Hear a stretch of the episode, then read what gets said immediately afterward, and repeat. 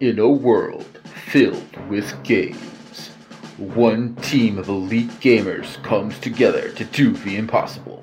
Complete their backlogs. Starring Grouchy Surge, Ryan Mathman Craig, Patrick The Backlog Odyssey, Mike Blaze Knight Grinnell, and featuring Jeremy the Trash Turkey. When this team of elite gamers comes together, they form the ultimate combo, the Backlog Busters! Coming soon to a podcast near you.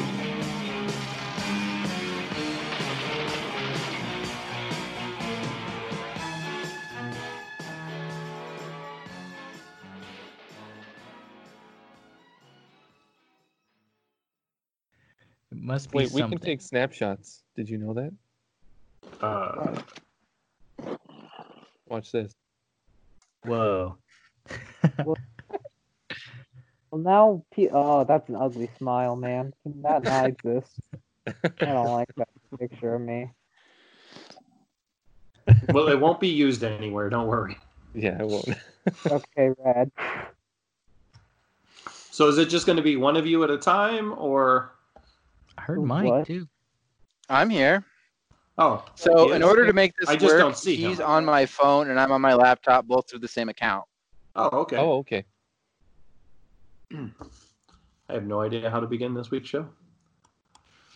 We were supposed to use my phone, but nothing wanted to work, so technical difficulties, and then we figured it out. That's And We then compromised. Alrighty, so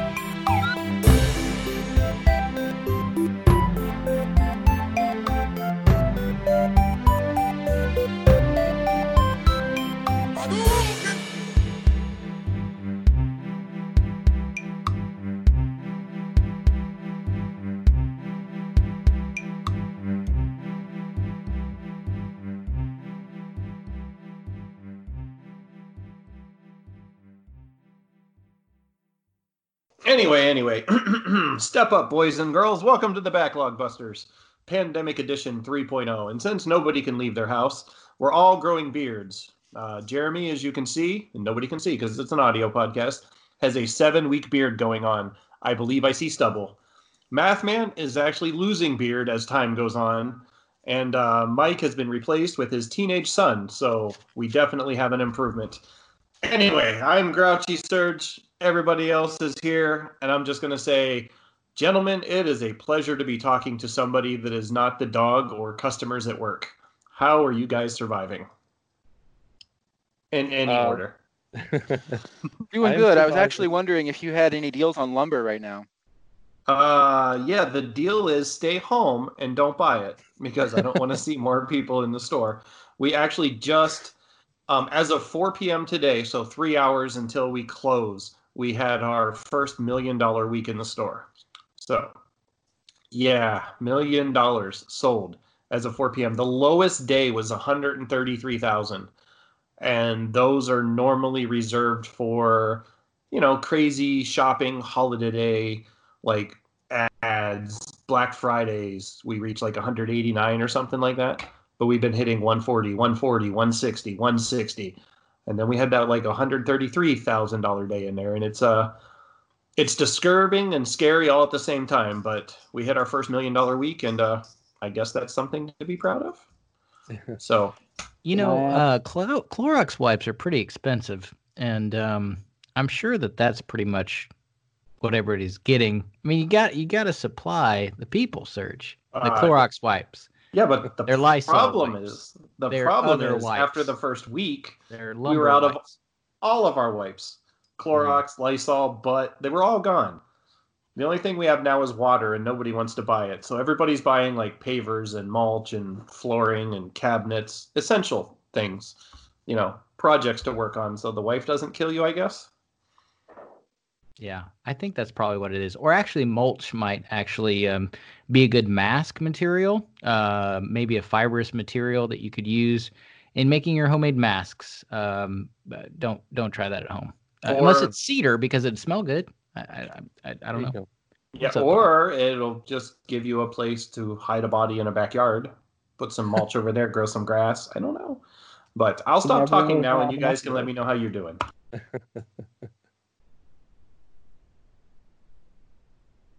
Sure. Yeah. I'm doing very well. Just trying to keep busy. They have uh, me working from home this past month and almost a half, I guess. So it's definitely been an adjustment, but at least I can kind of divide my time between family and work more easily now. And I can take more breaks and walk away from the computer if I'm feeling frustrated, things like that. So in in a way it's a blessing in another way it's you know it's definitely something to get used to and not always easy so it is nice to sit here talk video games you know try to forget all of that And because gentlemen, we'll let Dom go first. Second, third. Dom, introduce yourself. Hi, I'm I'm I. This is a cold start. I'm sorry. Hi, I'm Dom. Uh, Blaze Knight's insufferable teenager. I. uh, I don't know. Should I just like say what I'm interested in? What you should do is tell us how you're dealing with the whole pandemic situation.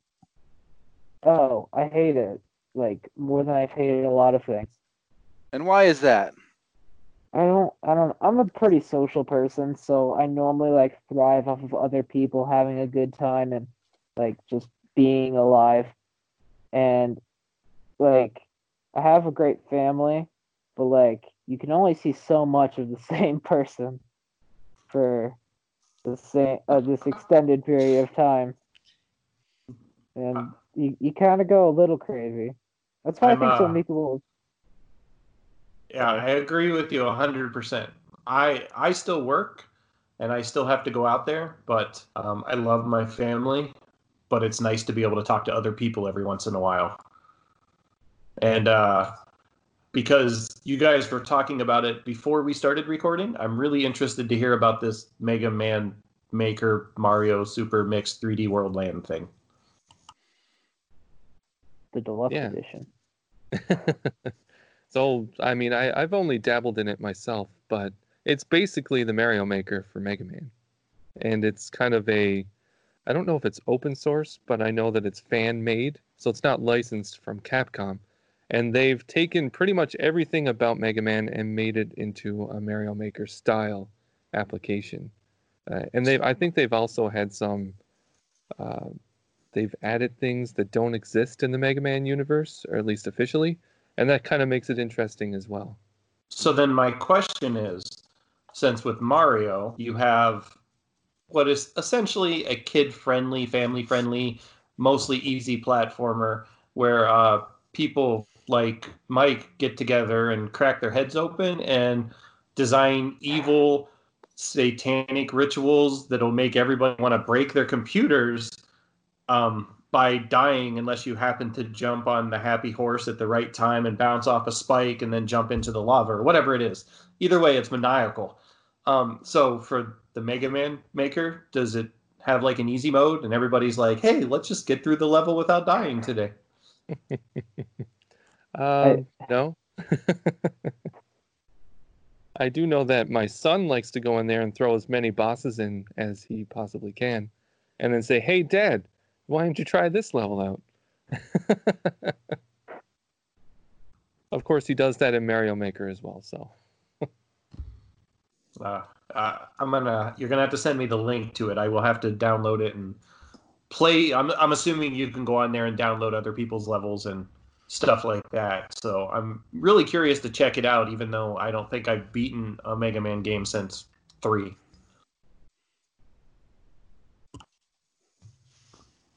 Did you have anything else you wanted to say about uh, Mega Man Maker, Dom? Oh, I was.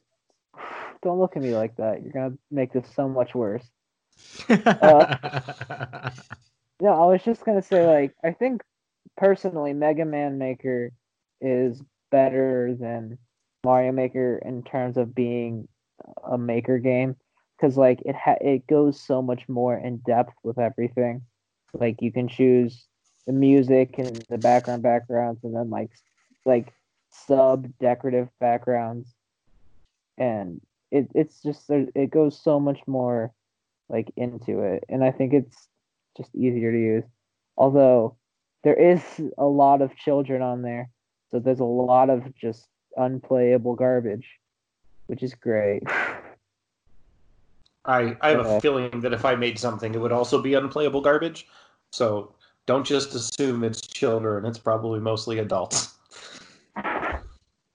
well, if it's adults, then it's excusable. Because like they can learn, but like a kid like is just like I'm gonna put this on top of Mega Man. So you're telling me children never learn? Is is that the the gist I'm getting here? No, I haven't talked since the age of five.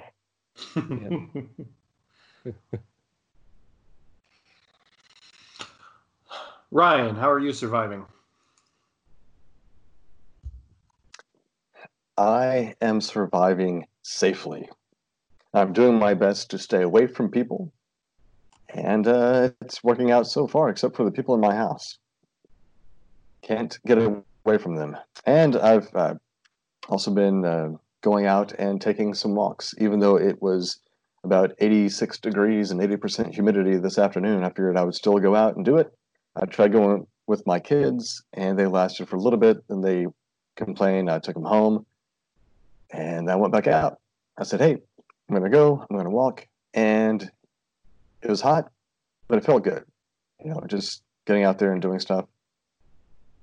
But yeah, and going back to what you were saying, Patrick, about having to work from home. That's all I've been doing. I had to give a test today, or I had to give a test this week, and had to trust that my students were not going to cheat because there is no one there to make sure they're not cheating, which is really frustrating.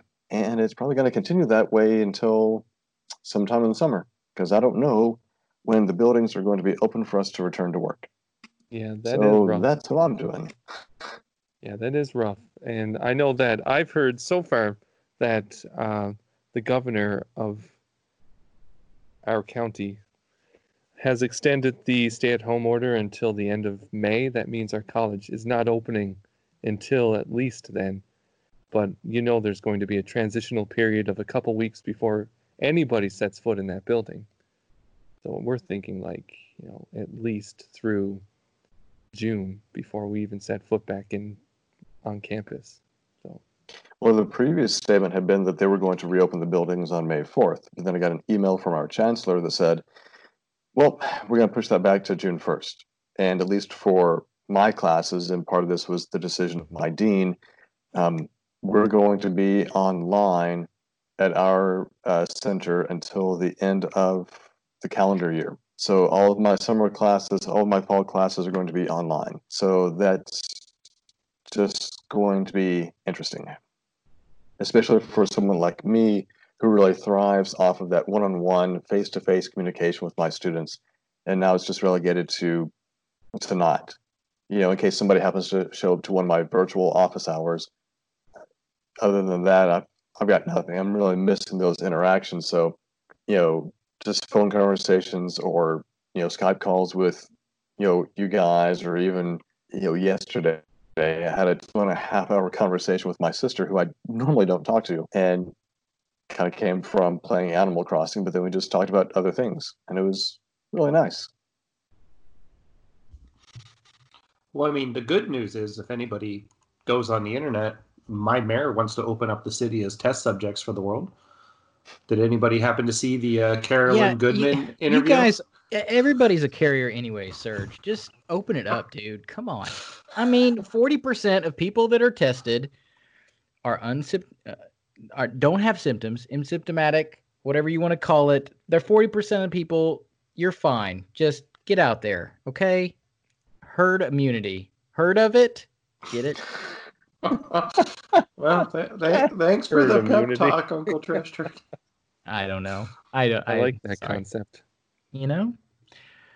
Um uh, i'm doing okay. Um i've got a cool black mask that my wife made for me and i'm trying to get her to do like like white uh, lines across it so it looks like a, a mortal kombat uh, mask is kind of that's that's what i'm gonna get out of this pandemic is a cool mortal kombat mask and i'm pretty excited about that so Get over here. poss- that's right exactly Mm, by by the time they let us go into public without masks, I'm gonna have like 20 of them. I have a friend in Pennsylvania that sent me a Pittsburgh Steeler mask. I have the crappy cloth masks that work gave us, just black. Um, my brother sent me a bunch of the N95 masks because he works in a facility like with heavy machinery that they have to wear them. And then I've got people sending me like Mario masks and Deadpool masks and so I'm going to be really stylish, and then this is over, and I'm just going to have like masks hanging on my wall or something, I guess. you know, it's going to be the new cool thing that all the kids are doing. You know, who's wearing the Gucci mask? Who's Well, got oh. the cool coach mask? Who's Oh, you know, that's who's gonna be balling with the Yeah, I mean, retro games, I mean, everybody's going to get into it. I, I you know who's going to get into it because they don't get into video games? That's Konami. Konami's going to be all over the masks. They're not going to make a single game, but they're going to make some awesome masks. So get excited about your Contra mask. It'll have the uh, Konami code on it, and um, it- it'll be cool. So wear it, uh, keep yourself safe, and uh, get some get some extra lives. That's what it'll be called. Do you think they'll think do a retro mask collection? Oh, Like put 'em all absolutely. in this box or something? Hmm Yes, It would have this the Konami code, one part, one button on each mask, and then you could have the people line up, and they could rearrange it. You know, they can try different things, but ultimately, you would stand in the line in the right order, and you were granted immunity. Don't gotta worry about nothing after that. That's I true. mean, you get 30 lives. I can Yeah. go to work. I mean, for multiple years on 30 lives, I should be really safe. Unfortunately, those extra lives that you earn are about as powerful as those you get from Contra. You know, somebody Oh. touches you one time, Surge, you're done. Oh, that's true. I'm gonna have to get a spread gun. Yeah. Think- Now, okay, we we've gone off the rails, but I could really go deep into this uh, this thought of like, would you choose like 30 lives Contra style, or would you use like your just your normal life? Like, which do you think uh, you'd choose? Go. Uh, I'm pretty lives certain. I'm pretty certain that I'm already on the uh, the Contra style. Um, however, if if somebody were going to shoot me, I'm fairly certain Contra style or real lifestyle. One bullet's going to be all it takes. So Okay. Yeah. I'm going this- with Contra. Okay. This is a bad. This is a bad. Uh, well, no, no, because well, if you go co- go Contra rules, then you know, Grouchy, if your son comes into your room and he's mad or whatever, and he like punches you in the leg, that's one Yeah. life gone. Yeah. Yeah. This is not a good idea. If Those- dog those- bites you, you're done. Yeah. But I think how- even how- grazes you, like you pet the dog and you've lost a life. Like you make any contact, physical contact with anything, and you're donezo. Eh, Konami, Yeah, but I don't know. you also get that. You also get that moment then when the robber shoots you, you just get back up like, yeah, I got like 25 more left, man. Just we're Ooh. gonna be at this for a while. And, and then Um, if if you have a friend, if you have a friend, do you get to start stealing their lives? Dad, I think the real question, guys, is how many times can we enter this Konami code? Because I can just keep duplicating these 30 lives, and if I do it once an hour, I'll probably be okay. Mike, it's only at the title screen. Have you played Yeah. Contra? Come on, Yeah. man. You can't Yeah. enter it in the middle of the recap. Can you guys tell me where the title screen of life is, please? I need to find it. Yeah, when you How's entered this bad? world, so we're way beyond. Oh, well, we missed it. I guess we're locked on one life. Well, here's the problem with the with the you know the Contra rules is what if you lose track? You know, Dom, we were saying, oh, somebody robs you. It's like, I got 25 more. It's like you're probably thinking to yourself, was that six lives or was it five? Well, you got to ask yourself, Dom, do you feel lucky? Well, do ya, Dom? I'm in a constant state of feeling as unlucky as one can.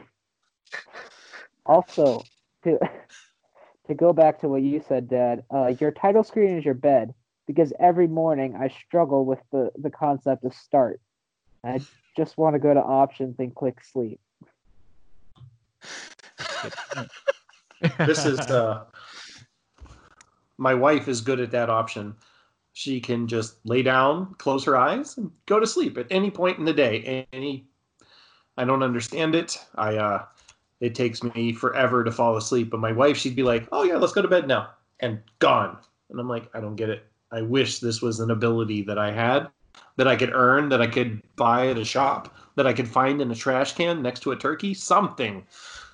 But unfortunately now we were talking on twitter earlier and somebody said that we don't stay on topic or that we're not organized. So um, how about we get into what you playing and we'll start with the guy we can't see mike i don't know what your list was ryan i'm sorry i'm not looking at it so i just picked a random person Well, you you That picked the actually spot that he wrote the list for, so you're you're in good shape. um, but before we do that, um, I'd like to take just a second to share a little bit about what I've been going through lately. 'cause there's some stuff I've told you guys about, and some stuff I haven't. Um, so it was last week Tuesday that I got a phone call from my boss in the middle of the day while I was at work. She called me to tell me that I would be going on a furlong, which is like being laid off, but you're supposed to be able to come back without losing your position, which is, you know, you know, a good thing. Um, so I, I said, okay. Later that day, I got uh, a message from her going, wait, actually, I really don't want to lose you because you've been working here for so long and for so and doing such a good job. We're going to carve out a position for you out of the shambles of what's left to do at this company. So they went out of their way to make it possible for me to continue working, which, you know, in this time, I'm ever so grateful for the opportunity to do so. The unfortunate thing is I had to go and get myself sick. So I got sick this week. ah, yes. I got sick this week and found that uh, I had to call in. And it was a respiratory issue, um, dry cough, some breathing struggles, minor concern. Um, felt a little tired, but not crazy. Um, went and got tested for uh, COVID 19 and was told I needed to wait for two days. And I did.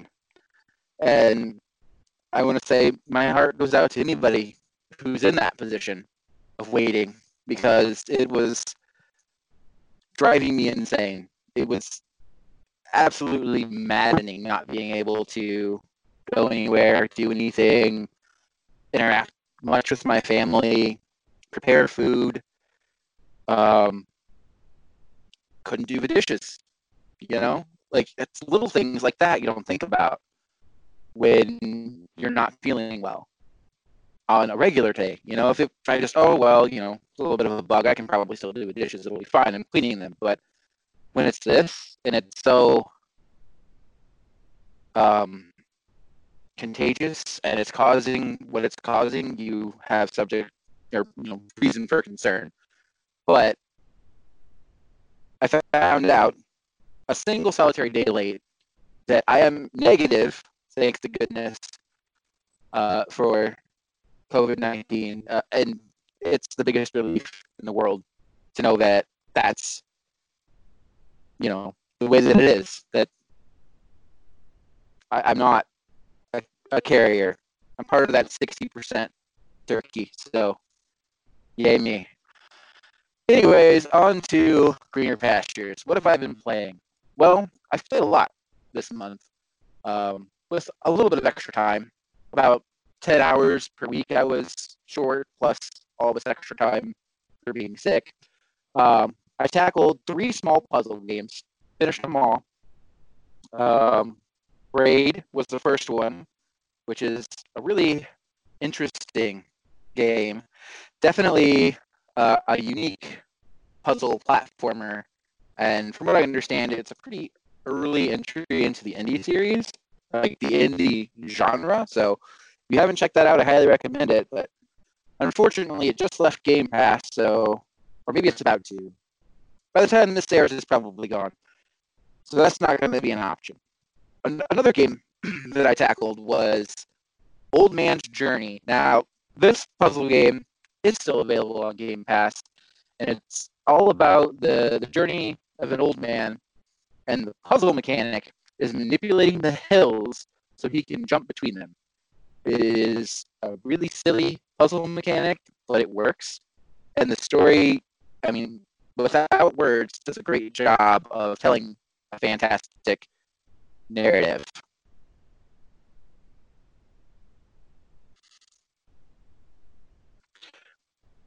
And the last little puzzle game that I played was The Cave.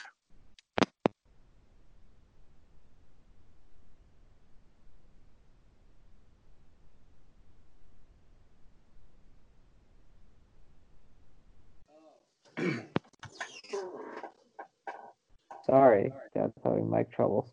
So the cave me and Dad actually played together. It's a very interesting game. It starts with you. Uh, it's got these like seven characters that you can play as, and you're all at a campfire, and you can choose three to take with you into the cave. And basically, what you do is you find out their twisted, weird, dark, most of the time murderous story. Uh, sorry. Uh, uh, uh, crap. Throughout the course of the game, that's what you discover. And then your action towards the end of the game help you to determine which um, ending you get. So you can get a good ending or you can get a bad ending.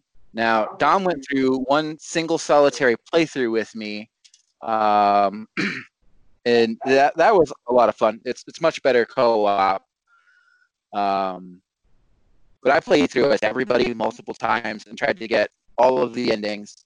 Um, short, easy, uh, fun, worthwhile game if you can figure out all the little puzzles. The, the problem with replaying it though is that you have to go through a lot of the same puzzles over and over again. So it does get tedious to get all of the endings. So, Dom, what else have you been playing? Uh, I've recently beat Fallout 4, which I've been meaning to beat for a very long time. It's uh one of the it's like one of the first games I got for my PS4. And one of them just left.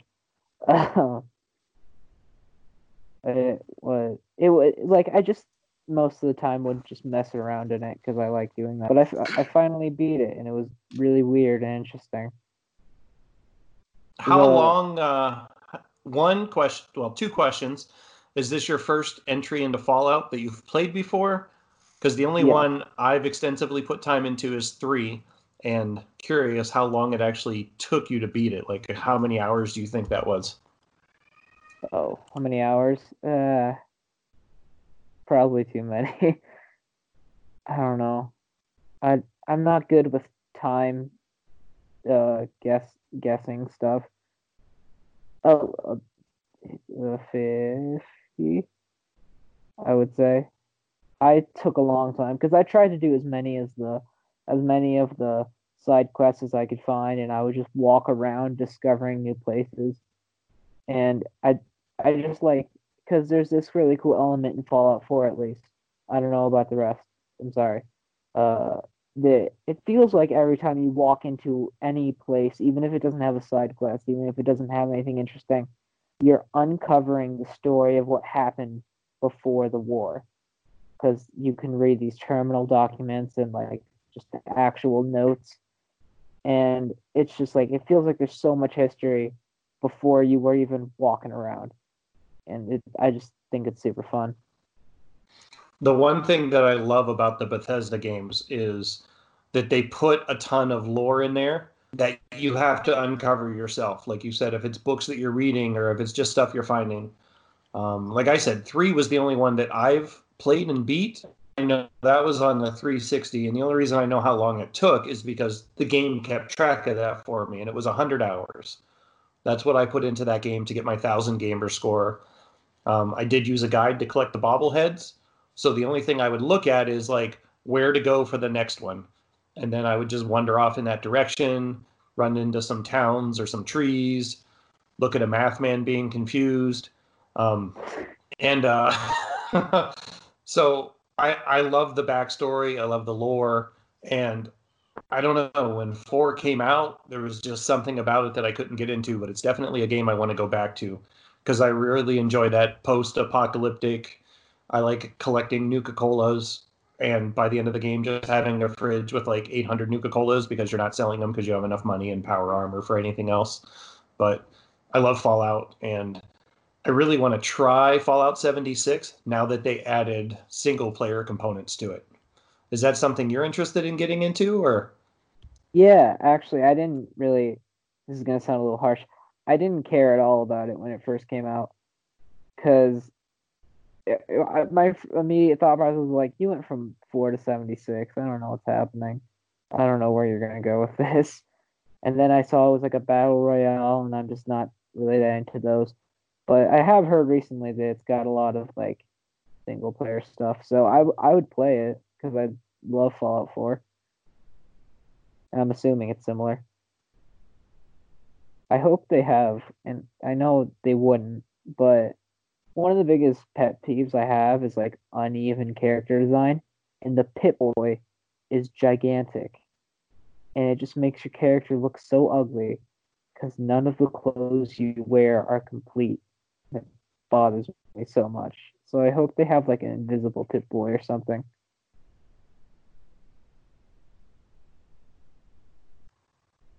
I don't know who is next on the video game talkie talkies. Oh, that would be me, I think. Yeah, see, we put an order in and we still get confused. Listen, It's just it's just who we are. It's just who we are. We we're lean uh, we're not used to organization. it might take us a year or two before we get used to it. I Yeah, mean, I'm- I appreciate that people are trying. That's all we can do is try. Exactly. Exactly. um, well, for me, I've been playing a, a few games. Uh, recently, I completed Sekiro on the PlayStation 4, which is kind of one of the more recent games from FromSoftware in the Souls, Bloodborne uh, style of games. I have a question for you. Oh yeah, Why is it called Shadows Die Twice? That's a good question. Um, my assu- my assumption is you're an, you're a shinobi, basically a ninja, who is a shadow, because they're mysterious and cool, and you die a whole bunch, more than twice. So that is an inaccuracy in the title. it's more like die a thousand times, but uh, that's my assumption is that because you're a ninja and because you're, it's well the the story in Sekiro is based around kind of the concept of immortality and resurrection.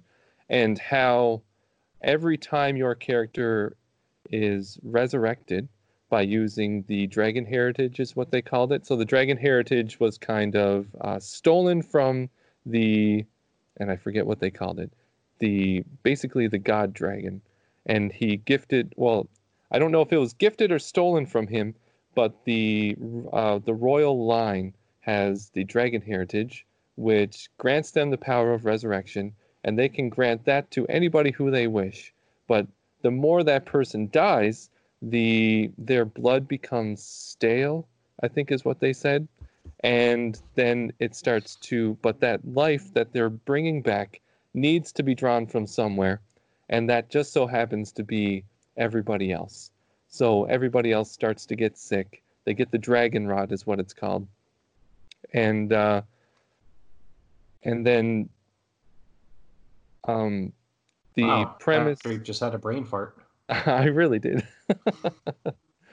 so, I mean, with the whole premise being resurrection and kind of the cost of it, uh, the story is based around you, the shinobi, who is protecting the Lord of the Realm, uh, who has the dragon heritage, and his wish is to sever the, the ties of immortality. So, this loop and this sickness no longer affects the world. And that's all wrapped up into a Dark Souls style game where you're constantly dying, you're constantly getting better, and you get that rush of adrenaline every time you finally beat that freaking boss. And um, if I would say anything, it's probably one of the hardest of that type of game. Uh, it's much more reliant on your ability to parry and to act and think quickly when facing enemies. And that was kind of what drew me in. I really like that it's very skill based. Uh, unlike Dark Souls, where you're holding up your shield and you're waiting for openings, it's more like you being aggressive and deflecting enemy attacks. And as soon as you wear them down enough, then you instantly kill them with uh, your finishing moves. And it's it was a very cool game, very intense, but I, I really enjoyed it. Um, have any of you ever played a Souls game of any denomination? I have played some uh, Demon Souls. Okay. uh, PS3, the one that, you know, before they came out with Dark Souls and started all that. So my problem is I thought that I would get better at the game, which did not happen. So I'm I'm lacking something there. And I believe I play you've played it obviously. So you know they have that beginning boss that you're supposed to die to, but he is beatable from what I'm told. And I wish I never would have heard that because then I kept trying to beat him. So I probably put 15 hours into just trying to beat him at the beginning of the game, start over, die, start over, die, start over. Um, and the actual game, I've probably only played like two hours of. But I was coming off of maybe God of War 3 when I went into this game. And, uh, well, that's a transition that's very difficult to make. Nothing but, you know, since I went and got my platinum on God of War 3, you know, I probably put like 20 hours into it with multiple playthroughs right. of nothing but pure aggressive button mashing. And then I went into a game where I'm supposed to like roll, dodge, block, and attack when there's an opening. And Yeah. I did not make that transition, no matter how hard I told myself, no, no, go slow. I was like, I am Kratos.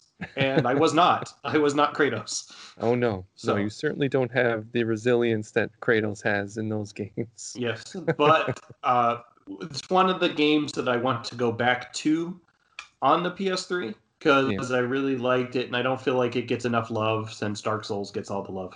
Right. Yeah, and it's funny is that when I played Demon Souls, I bounced off it right away because of that. You go to the first boss, he destroys you, you feel like you're failing instantly, right? And it wasn't until Dark Souls that I actually gave it a chance and gave it my all and continued to play. And like you were saying, it's a very different play style to something like God of War. You really need to take your time, be patient, wait for openings, and you have to realize that boss fights can take you 20 or 30 minutes because of that where it's not not anything like that in something like god of war and um, I mean, the next game that I play kind of takes a different approach after that. Uh, so I went from Sekiro to the Resident Evil 3 remake, which is a very different game. And although it's not as action oriented as like the the later Resident Evils, it it's obviously a remake of one of the classic ones. It's really cool to go back to the world of Resident Evil 3, uh, just like it was with the remake of 2. And you get to see all those settings and everything like uh, uh, that you remember. The I've the only problem with it was I never I, I've never been a big fan of Resident Evil 3 because of the nemesis, because he's constantly on you and he's popping out of walls and he does so much damage. You're constantly on edge, waiting for him to pop out. Um, but luckily, the remake does a much better job of balancing that, where it's more like set pieces with the nemesis. It's not so random with him jumping in. Uh, but just like the remake of 2, Capcom has done an amazing job of breathing new life into the Resident Evil universe, and I'm very glad that they that they did it. And on my first playthrough, I beat it in five and a half hours, so it's it's not really that long of a game. And that's me taking my time, dying a bunch, uh, exploring, and all that. And right now, I'm just working through a second playthrough, trying to get all the collectibles. Have you dabbled at all in the multiplayer mode? So, I was quite pleasantly surprised to see that um, the multiplayer game came with the Resident Evil 3 disc. Uh, what what's it called again? Uh, Resistance or something? I think it's Resistance. Resident Evil Resistance, yes. Yeah. So I I tried the beta when it was available, and I tried one game before I started up Resident Evil 3, and I really like what they did with it. It has that asymmetric kind of multiplayer where one player plays the mastermind and they're sending in zombies or other enemies to stop the group of three or four survivors. And so you can play as either as the mastermind or the survivors, and it's kind of like um, that Friday the Thirteenth game that was released, and I think it was uh, I can't remember what the other one's called. That would be the one I'm a big fan of, Dead by Daylight. Yes, yes. So it's similar to that, except you're not going around as the killer. You're going around, or it. How would I describe it? It's kind of like um, those Overlord games, or, where, or maybe that's not what I'm thinking of. Anyway, but the mastermind sends out the enemies to to kill the survivors, and you can play either side. It's really cool. I haven't played much of it, but I'm definitely thinking about going into it once I'm finished with Resident Evil. so Evil. the mastermind plays more like an RTS, where the survivors play more like an action game. Yeah, similar. So yeah, the survivors would play similar to how you would play um, the more modern Resident Evils, and then the mastermind, yeah, it's like an RTS where you're setting traps, putting in zombies. You can take control of them when you put them on the playfield, and I think you can also like uh, summon, say, Mr. X from Resident Evil 2 and play as him. Uh, it's pretty cool. I like it a lot. I'm definitely looking forward to going into it more. Um, other than that, it's been more Capcom with Mega Man 2. I'm practicing that a whole bunch for uh, the Retro Game Brews High Score Challenge, and we it was I think we had two hours to see how far we could get into Mega Man or how quickly we could beat it and uh, so that's what I've been playing for the last two weeks practicing. And I had my run uh, this past Sunday, and I ended up getting in fourth place. But I was really happy with my time. I think I was a minute and a half between be, behind first place, which was 33 minutes and 10 seconds or something like that. And I ended up with 34 45. So I was pretty happy. And Mega Man obviously is an excellent game. That's impressive because that's about as long as it takes me to beat one level in Mega Man, let alone the entire game. yeah, it's it's funny is because while I was practicing, I mean, I was consistently getting around an hour, and it wasn't until I started um, trying to find ways to save time, like um, through my menuing or through just avoiding going into the menu to switch weapons, and then just simple things like using item two to go over a certain area so you don't have to deal with the hazards and stuff like that and it really lessens the amount of time it takes to get from one end to the other. And it was really cool. It's it's a speed running a game is an interesting way to approach something. it makes So you, you- think about it differently. So you did all your own routing. You didn't look at any other speed runs to figure out what the best way to go was. Um, so what I started off by looking at the world record speed run for Mega Man 2 and seeing what it was that they did. And there's a lot of things that so one caveat to the speed run is that it wasn't something like an any percent where you could use glitches and clipping and things like that. Uh, in this one, it had to be zipless, it had to be glitchless, and you basically had to play the game straight. So it was playing it as smart as possible. And um, I think the world record for glitchless, zipless Mega Man 2 was just over 28 minutes. And uh, I tried to borrow as many of the techniques that they use, but I mean, it it's just so precise.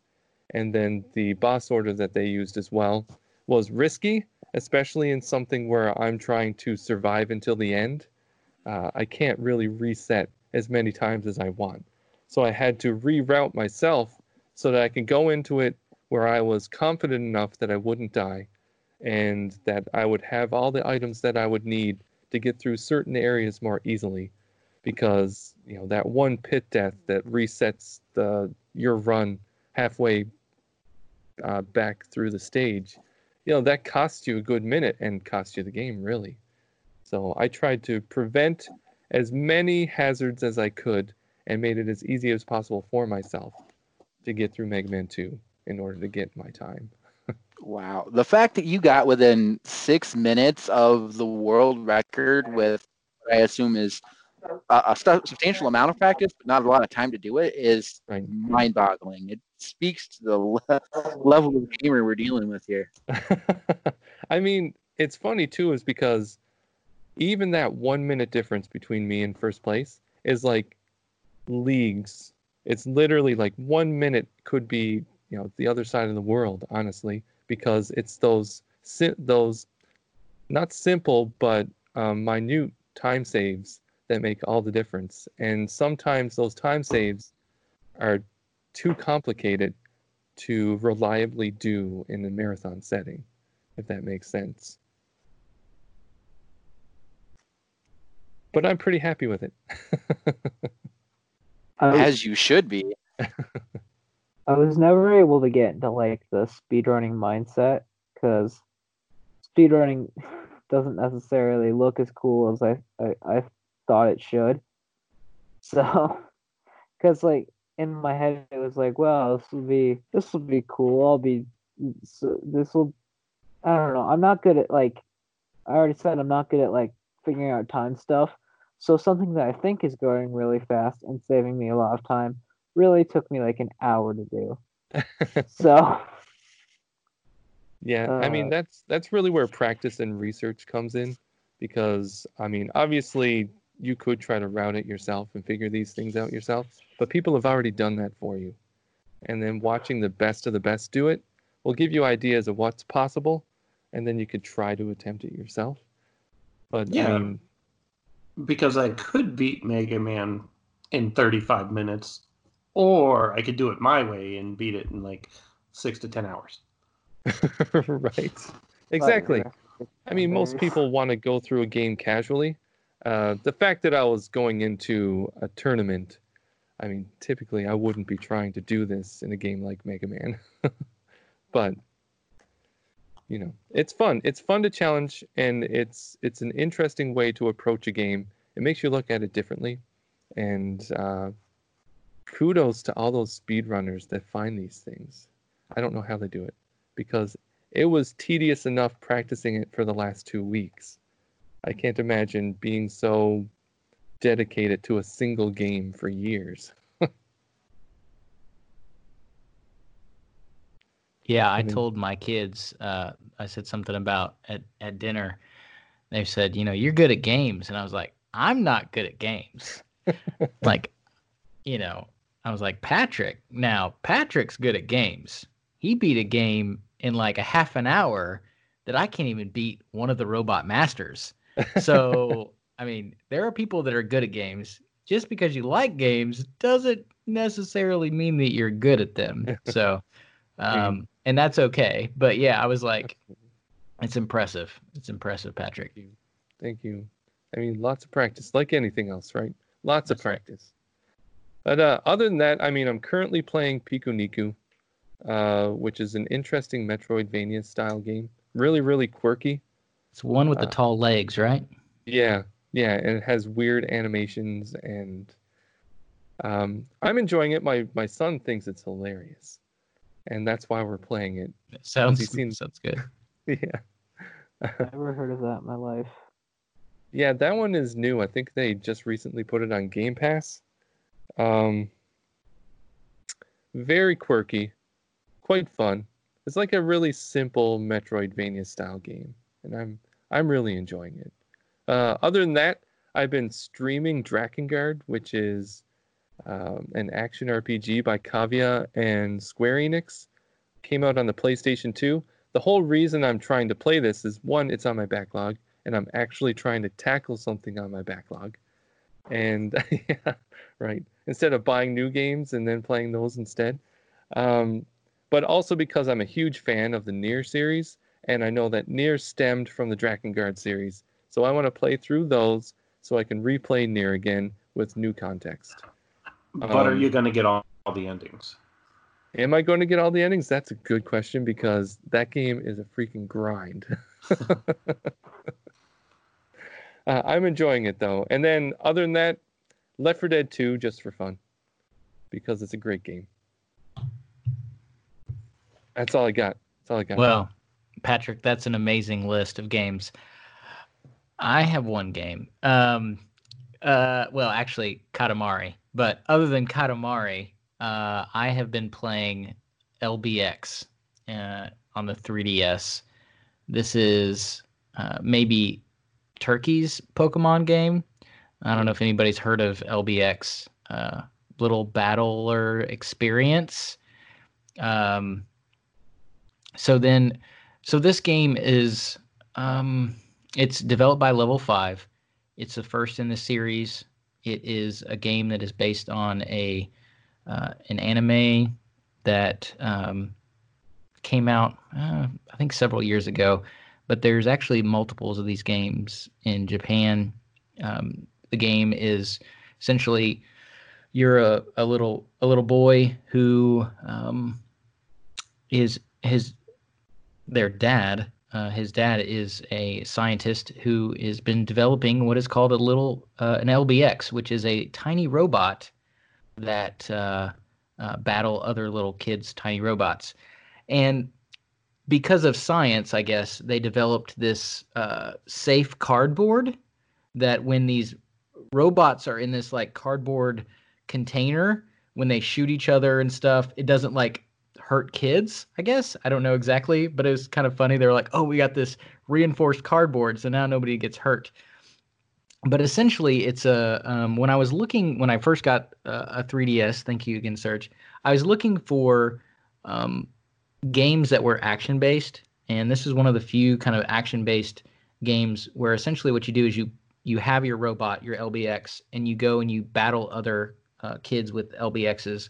Um, and then it, it goes from, you know, this uh, overworld kind of running around theme where you're then you battle somebody and you go into the arena, and the arena is your robot against their robot in that cardboard environment. Um, and it could have like a, you know, landscape. It could be like a um, a desk or something like that. So these robots are relatively small, and then you can get parts and upgrades and different weapons and things like that.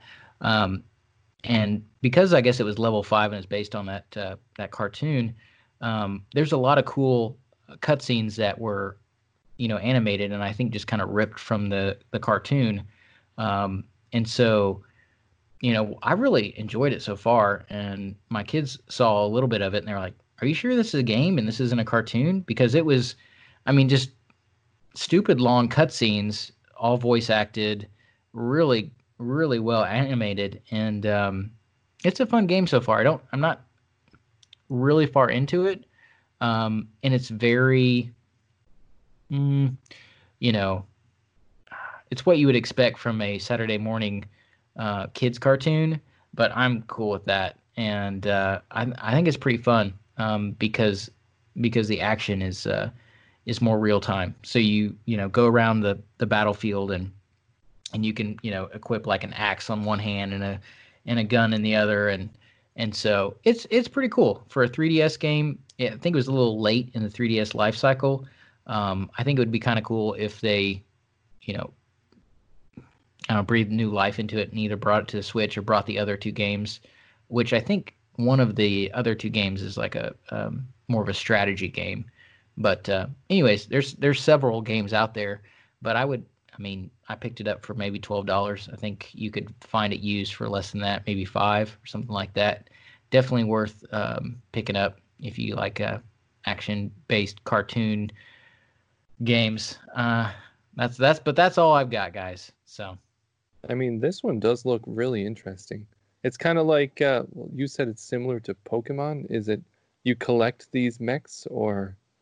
Well, I only have one so far, but I do think that you can get new ones. Um, I think a lot of it is like the the parts, you know. So you get new, upgraded weapons, uh, upgraded armor. You know, like oh, I need to get this shoulder armor and this kind of thing. And um, but yeah, just I mean, it's really, really cheesy Japanese cartoon. Like, and I don't. Is this a thing? Is this a, a thing? Like the first bad guys came in, and this is what's just so kind of bizarre about this game.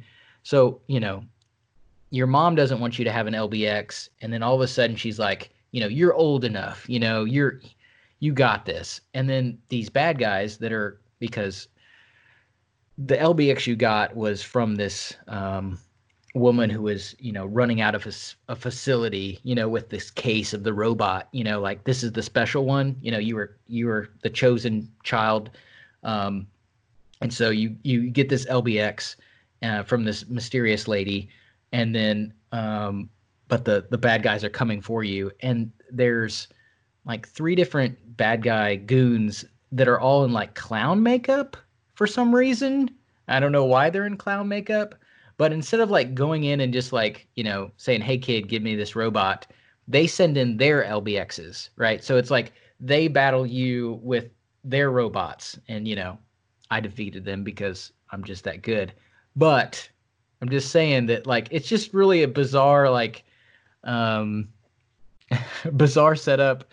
And it just kind of, kind of, I don't know, threw me, took me off guard that this is something that is uh that is out there, and I've never really heard anybody talk about it. Um, but it's a level five game, so I mean it's it's I mean it's it, it's a polished game that uh, I think is worth picking up if you're looking for some kind of three something to play on the 3ds. So, but yeah, it's it's cool. I've certainly never heard of it, and it does look really interesting. I never heard of it either, and I thought whenever you typed that in the show notes, I thought is is he just giving us some kind of acronym for I'm not going to be there this this month? didn't know what it was code for, or you're flying out to you know LB International. I I didn't yeah. know. Yeah, it does sound like it.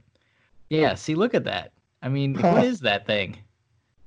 Uh, but yeah, it's a it's a definitely a it, but it's it plays a lot like. I mean, I haven't played a ton of Pokemon games, but I thought this is very much like a Pokemon game you know, you go get parts, you battle other people. Uh, all the kids have the LBXs because they're the cool thing. Um, but uh, but yeah, uh, more action based. So um, I can't I can't handle the turn based strategy. I just hmm. I don't know what you know caustic thing to use against a stone type uh, water bug thing. I just let me mash a button and crack some skulls with the with the with the battle axe with a tiny robot battle axe. That's that's that's what I'm talking about. That's very cool. Yeah, it kind of reminds me like a kid's version of um, Armored Core. yeah, absolutely. I, I definitely I could see that too. Yeah, for sure.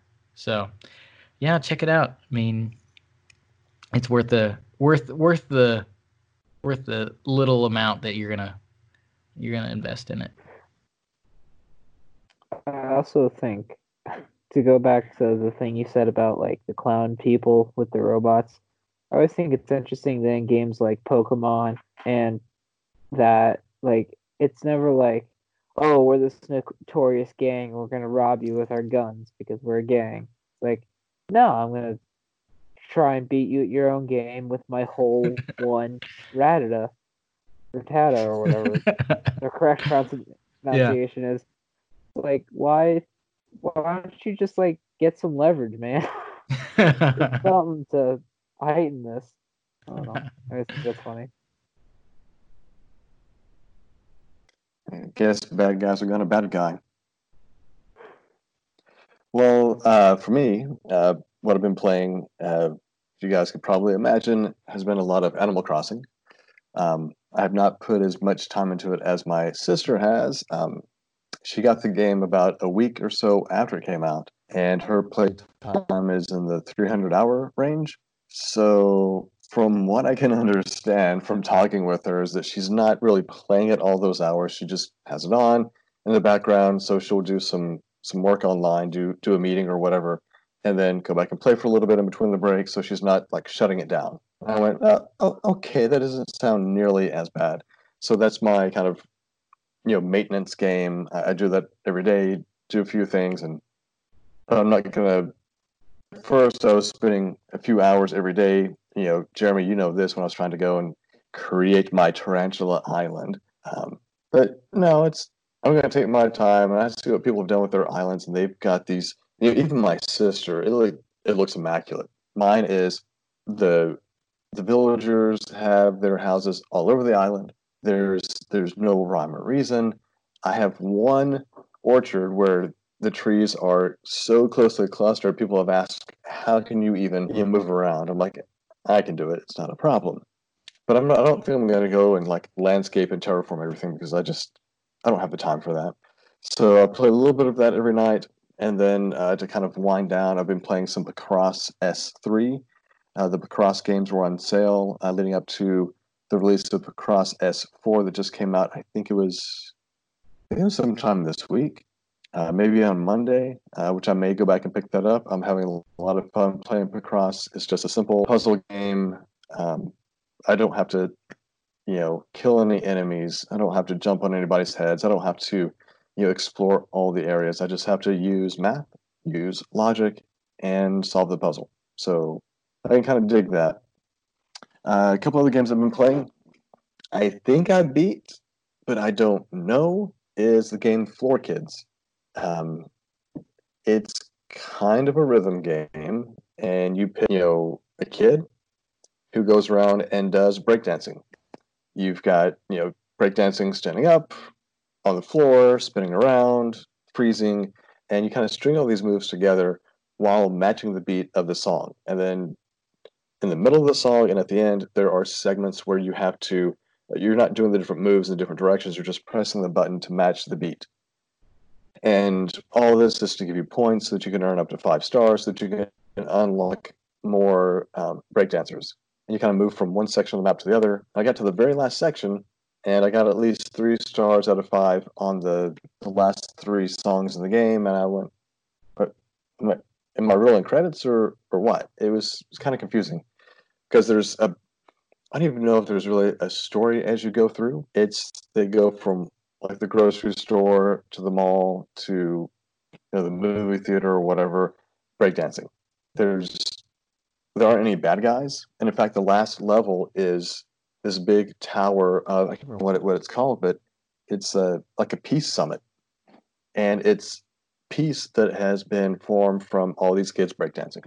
Uh, the aesthetic is really neat. I love how the characters have this hand drawn, uh, like sketch look to it. It's not the edges are not smooth. You can tell that it's just kind of been sketched, and the characters are just incredibly diverse. You know, all kinds of uh, backgrounds, genders, even some of the characters in the back. You know, here's a mom holding a purse. Here's a kid with you know arm crutches. It just it, it's just really neat. It's visually a very fun game to look at. Um, but at the end, I just kept going. What have I done? I've smashed the button a lot. I've done the different moves. I feel like I'm missing something. But I can say that that's now off my backlog, and I'm probably I'm probably not going to go back to it. So I've done something that this podcast was meant to do. Help me clear out something off the backlog. So that was great. Success. Um, I, yeah, it, I was. It was actually kind of amazing. Yes, you can see Patrick. You just uh, showed that you know the title screen. It's it's neat. The the songs are great, um, but at the end, I I don't know, I feel like something was missing. Uh, another game that I've started on, I haven't gotten too far into it, is Monster Boy in the Cursed Kingdom, and and it's got a great aesthetic. Uh, you know, love the animation. Um, I don't know. I feel like something is kind of lacking in terms of the control. It's I know it's going to be Metroidvania, and I know I've got to go from one area to another, and eventually, you know, change into different forms. So you start with just a regular character with a sword, and you're killing your enemies, and then you get cursed by your uncle who is tripping on some messed up acid, and he turns you into a pig. All right, and so the pig can go and sniff out certain areas. He has his own special abilities, and you can't use the sword. You can't use any of your other armor, and you've got to make your way out of that area to get to a new area, and so on and so forth until you change into something else. I think there's a like a lion and probably a dragon. That's just kind of the the theme for the Monster Boy games and the other games in the series. Um, again, it looks really nice, but there's just something that is a bit off with the platforming and with the control. I, I don't know what it is. Um, I just can't I can't quite put my finger. I don't know if the character just slides a little bit too much. Um, but I'm going to spend some more time on that. That's also one of my you know games on deck uh, for this coming month.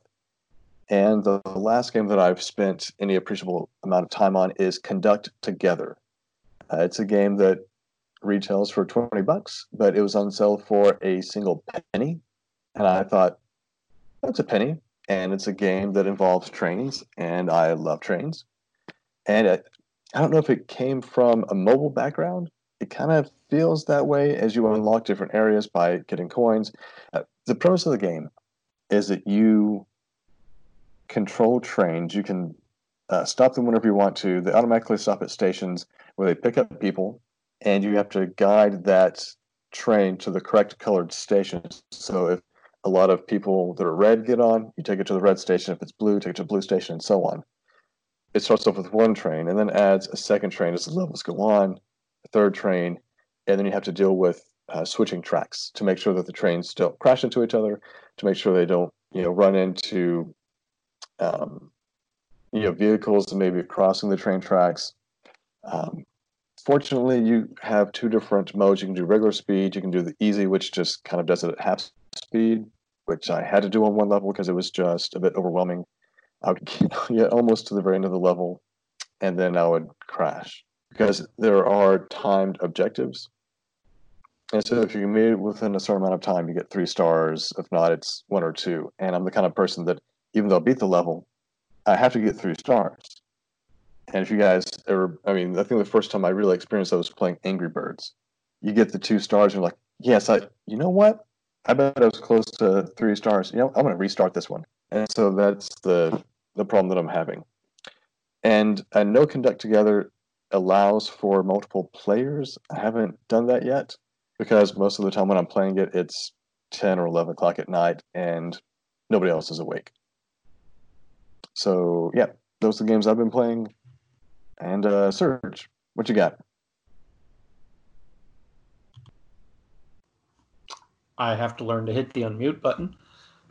what I have is a hodgepodge of not a whole lot of hours. I started playing because it's free for a couple of months. I started playing off of the uh, the GeForce Now thing that's going on. I started playing Far Cry 5. Uh, a little bit on my tablet, a little bit on my phone. In fact, I bought the PowerA that holds a Xbox controller and your phone at the same time. Uh, they're a little weird to get used to because of like the weight.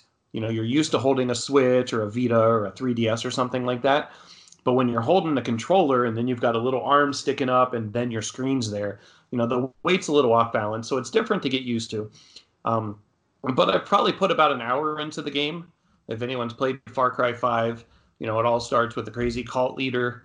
Um, and, you know, it's very compelling because you're kind of invading his home turf and he's preaching about how people are going to be coming and getting him and trying to shut down and it just it reminds me a lot of like the branch davidians except for i guess this guy takes it a little bit further but um i got to the part where yes a little bit further ryan a little bit further i, I got to basically where the game opens up a little bit uh you get yourself knocked out somebody saves you some weird old guy and then you have a conversation with him where he's basically talking to you like, you know, I could probably just give you back to the cult and then they could kill you. Or, and then he starts going on and on about how he wants to like help bring them down. He gives you some guns so that you can go out into the world. And I've gotten a little bit of shooting in there, but pretty much the first hour or so was mostly story with a little bit of shooting and cutscenes in between. Um, not too bad once I get into it a little bit more, maybe I'll be able to talk to it a little bit more in depth. I'm not big on shooters as it is. I like the the stories. So we'll see if this ends up being difficult. I'll just put it away and be like, eh, no big deal. Um, the game I put the most time into is Animal Crossing. I'm probably about 25 hours into it. I I haven't played much in the last like week and a half or so. Most of it was playing right away up until the bunny day event. Once the bunny day event i kind of like slowed down. I was getting eggs. I was like eh. It's it's not holding my interest the way it did. I'm still going on a couple of times a week and playing a little bit and i've got some ideas i'm trying to make like a nice little campsite instead of my house and i really wish i could like have that as my house instead of like being forced to have a house and upgrade it and upgrade it to like progress with the story. Um, also, since the last time we talked, uh, I have found out, which nobody actually said, but you can roll credits on the game. And so to me, rolling credits is beating the game. So when I roll credits, I'm going to mark it as beat. Well, eh, eh, I'm still going to play it, but I'm going to consider that done because to me, in my 700 years of video gaming, the game is over once you roll credits. That is like everything else is post game. So, so, what about Final Fantasy three slash six? Never played you, it. Okay, you roll credits in the first 15 minutes. Oh, beat the game. I'm done. Oh, Yep. Well, Com- now that I know that, I'm going to go it. play the game. You beat it. Done. Symphony of the Night. So you beat the first castle, Right. Have you beat? What about wait, the upside wait, down kid? Wait, oh, wait a second. Spoilers. Wait. Sorry. Wait. No. No. No. No. technically, technically, that's the end of Rondo of Blood. So does that mean that you beat that game too? Yeah, like in the first like 30 seconds. Yeah. There you go. Yeah. You guys do know that most games just have a credits button on the menu. Just click that. You're done. Bam. Imagine how quickly we can oh. complete these backlogs. Backlog bingo. Funny thing, Funny thing too about Far Cry Five is in the scene where he's like holding out his hands and he's like arrest me or whatever, and you're like cool, and you slap the cuffs on him. You can just not press anything for a good like five minutes, and he'll just be like cool, and then you all leave, and and then the game rolls credits. So you could have beat it in like the first like 10 or, 10 or so minutes. Minutes. Minutes. I am not yeah. above restarting the game just to do that, so I appreciate it. You should. Far Cry Five will be off my be backlog within the next uh, three hours. no, it's like no play. It's like one of my favorite games ever. No, I, no, I've heard, a, I've heard a lot of good, and I want to play it. So I'm I'm still going to go through, but I kind of want to. I want to do that just to experience it. I, I'm sure that if I was playing it on like Xbox or PlayStation, that would probably be a trophy where they'd be like, you know, just Yeah. let him go free and roll credits or whatever. So I'm gonna do that just to uh, just to see what happens. But I am really interested in putting time into it because I, I felt the story that they give you at the beginning of the game was pretty gripping. Um, you know, very made for TV or post apocalyptic movie ish, but I enjoy that type of stuff. So I definitely want to put some more time into it. Um, and then after Animal Crossing, so other things that I've been playing a little bit of because everything has just been a little bit. Um, I played some more Borderlands 3 with Jacob. Uh, we keep playing a little bit of Borderlands 2. Um, and then I've put about myself, I've put about three hours into Final Fantasy VII. And I love the new visuals. I love the gameplay. I'm enjoying pretty much everything about it. I like the expanded story. I like, and I'm not going to go into spoilers, but I like the introduction of characters in the first few hours of the game that weren't there originally, where like they never made an appearance till later in the game. And from things I've heard, I can expect more characters to be introduced when they weren't before. So I'm really enjoying everything I've done in that so far. Uh, the problem I ran into was that Jacob saw me playing it, and he wants to play the battles. So he wants to do the fighting. Luckily, it's very action oriented instead of turn based. So he was fighting some battles, and then I was doing the boring stuff, as he would say. Dad, can you stop getting these guys to talk? I just want to fight the bad guys. Um, and what I decided was just to get him to start the game on a second profile. That way, if he's really going to want to play, because I want to do the battles as well, and I want to push the buttons, and I want to make the bad guys die. I don't just want to watch him doing it. So I started a second profile where he gets to play and he goes through, and then, like, if it's a tough battle or if it gets to a point where he needs to heal, I'll take the controller from him, heal his guys up and everything, and then he goes back to fighting them. And I'll help him here and there, like if it, it's like a boss that like you have to use electricity in order to like kind of progress it or something like that. But he's he's gotten through the first chapter. Um, I put it on easy for him, so he went. He fought the spider boss. Everything blew up, and he was very excited about it. But I have a feeling that as I play through this game, I'm going to have two playthroughs, which is going to extend my time considerably. I'll have the game that I get to play, and then I'll have the game that I'm playing with Jacob. But I really enjoy it because he's enjoying the combat of it. And, you know, at, at five years old, you know, we were playing like side scrolling Mario or Pac Man, whereas nowadays it's all action, action. And it really bugs me how quick he picks games up and how good he gets at these things because as I've said before, I know when I was that age, like I was like having trouble like just beating the simple games or progressing through things like Pac-Man that was wasting quarters. But, you know, he can go through and beat games like Borderlands or Bulletstorm or, you know, the the cartoony action shooter violent games. Like he's got these things Like down pat. LBX. Yeah. You should, try, you should try LBX. It's fun. Uh, well, I haven't gotten him onto a 2DS or 3DS yet.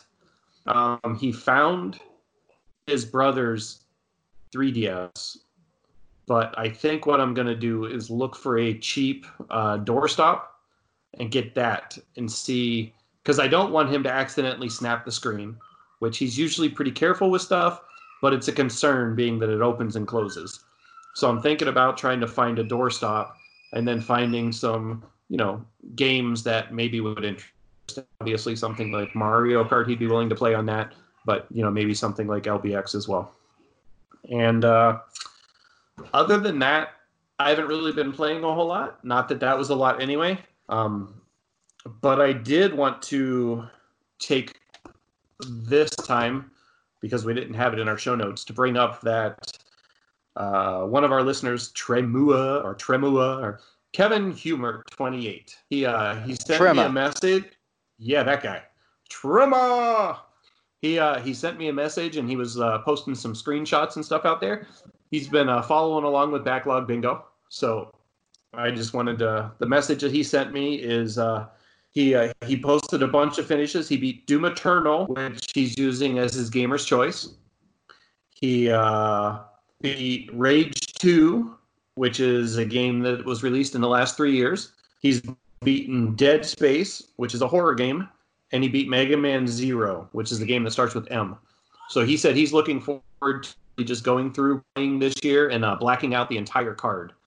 But uh, those were the screenshots and stuff that he posted just recently. And like I said, he sent me the message. So what I want to do is I'm going to have to uh, probably print out a bunch of little cards for the people that are playing along, so I can keep track of where they're at and stuff as well.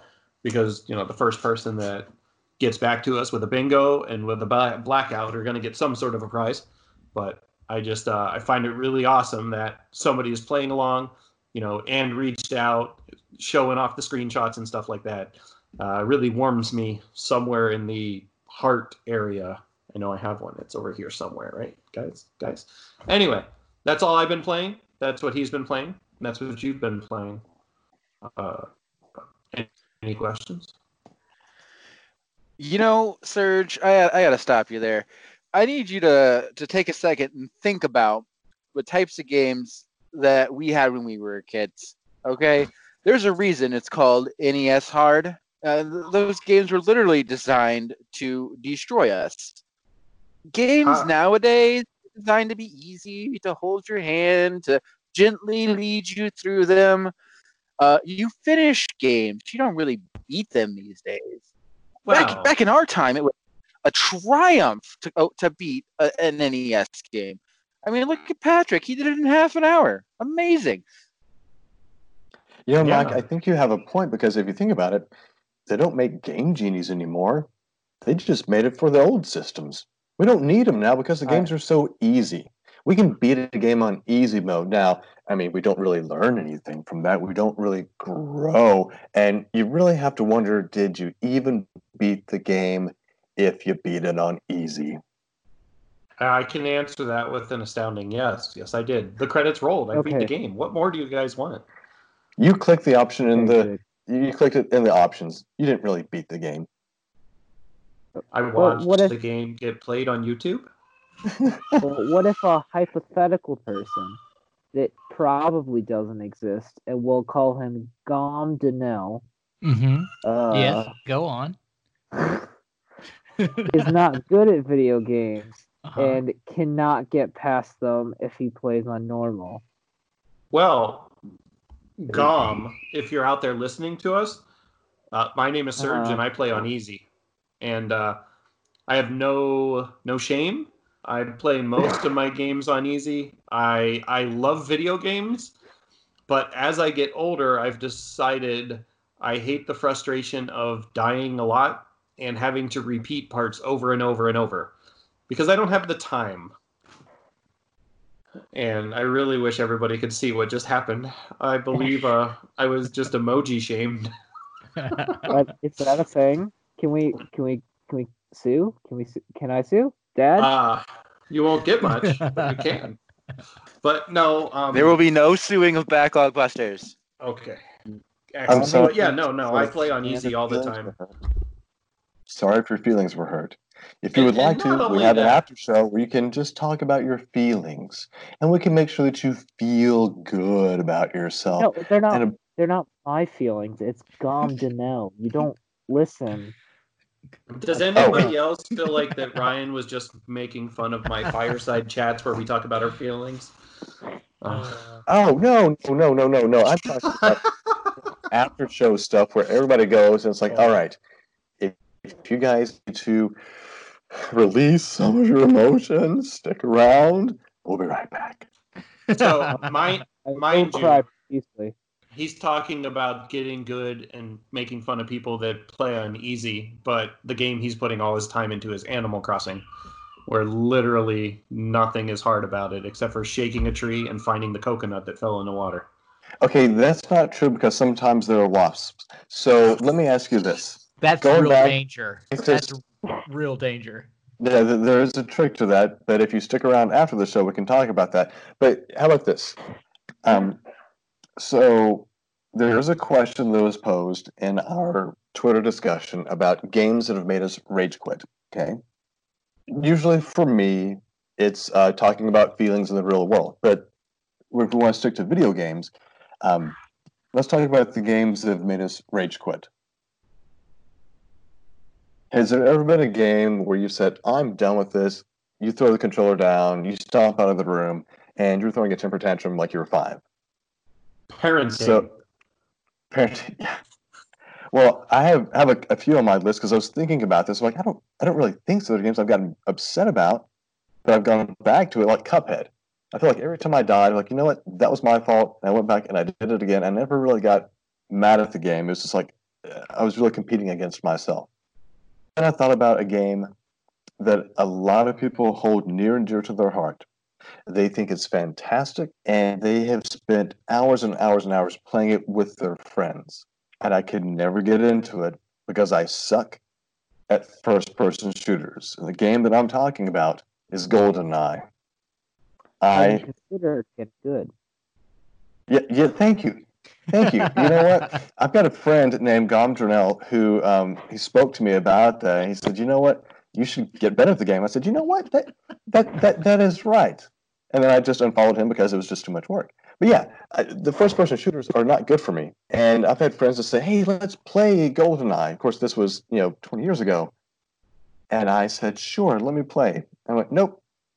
And even tried playing Splatoon with my son. He's like, "Let- let's play. And I did okay the first time we played, and then he just wiped the floor with me. I'm like, you know what? I don't even know the controls. I'm just got so frustrated. I'm like, you know what? I, I can't I can't do this. I got so mad. I said, you know what? To make me feel better, let's play some Dr. Mario. And of course, that's the game that my son rage quits on. So, Patrick, how about you? What game or games have you rage quit on? So I've been thinking about this, and I'm kind of known as a patient person. I mean, at least that's what people tell me all the time. And I'm guessing it comes across in how I play video games as well. Because honestly, I can't think of a game that I've straight up just dropped because I was angry at it. Um, maybe because it was horrible or uh, unfair in some way, but I don't think I've ever rage quit a game. Um, I'm looking at just kind of the the list of games that I've been going through recently, and no, honestly, I can't think of anything. Now, one game that I, I recall I dropped because it was terrible is um, a gem called Cat Lateral Damage, where you play as a cat and you go around a house and you knock things off of surfaces. I And- remember watching you stream that. Yes. Oh, And it looked like it'd be great for you because you, you like cats and you've got cats. And it seemed to be a fairly realistic sim, but there was also it looked like it was really frustrating to just do anything. It was. The controls were terrible. But just as as we were talking here, I thought of the singular game that I rage quit and said, "This thing is wiped off my backlog in perpetuity.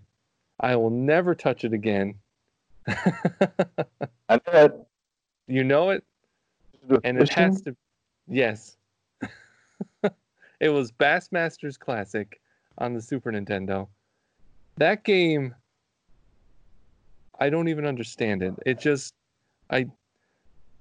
Fishing's supposed to be relaxing, right? You oh, cast the line, you get some bait, you catch the fish, you feel good about yourself. This game works against you in any way possible to make that an impossibility. So the only thing that I said I needed to do was to catch a singular fish, and this thing would be wiped from my backlog. And I finally did, and then I threw that thing away. When did you actually throw the game away? I didn't. I couldn't really do that. Oh. I Oh, was being should have threw it in the lake. Is what you should have done. I walk across the street. I tie it to a cinder block, and that thing is gone. Swim the fishes. Yeah. See, See you the, catch the problem this fish, son. the problem was is you were playing the wrong SNES fishing game. That is what is you really needed to be playing was Bassin's Black Bass. That is the fishing game for the SNES to play. speaking of that, so I know that you mentioned that to me, uh, Mike, at one point. So I went out of my way and I tried to find a copy of that game, and I ordered it on eBay because I needed to prove to myself that there is a fishing game on the Super Nintendo that is worth playing. And they shipped me the wrong game. Apparently, there's two Black Bass games on the Super Nintendo, and they gave me the one that I didn't want. And I was quite disappointed with that. So, that's my story. How about you, Jeremy? Sorry, guys. That's Uh, okay. I keep I keep my Skype, my internet. It knows that I'm sleepy, um, and it's like you need to go to bed, dude. So um, I guess we're at me, the turkey. So uh, with this question, the one that I was thinking about, and I didn't quit the game, but one that I definitely got to some points where I thought, okay, I need to sit, put this down, and maybe tomorrow come back to it. It's Shovel Knight. I I really loved that game, and it was a fun game. It was amazing, but there were times where it's like uh, jump and then oh now I've died and now my my money's floating somewhere. Now I'm gonna go get that money because I gotta get my money back. Oh, but then I died again and now I'm there. I have less money and now it's floating somewhere else that's close to that. And it just I was like, okay, I gotta I gotta put this down. Um, but yeah, I'm not. I, I mean, it's a somewhat easy game, uh, probably for these, um, you know, pros that I'm dealing with on this podcast. But for me, it was a slight challenge. I should more than a slight challenge, but I beat it, and I loved it, and it was great. So that was a game that I wouldn't say I rage quit. Uh, a game that um, from my past that I would say I didn't really rage quit it, but one that I just, I mean, I loved the idea of it. I loved the art style. Um, I love Capcom. I love Little Nemo, the Dream Master. But that game is devastatingly hard. You have to feed candy to animals and then you get in their skin and then like try to run around in the level, but it's so difficult. And um, I don't know, Patrick, I, you you if you've never tried Little Nemo and the Dream Master, um, you might need to check that out. So it's it's a Capcom NES game, so you know that it's good, but man, is it hard. So it's based on a uh, I think it's an old comic book.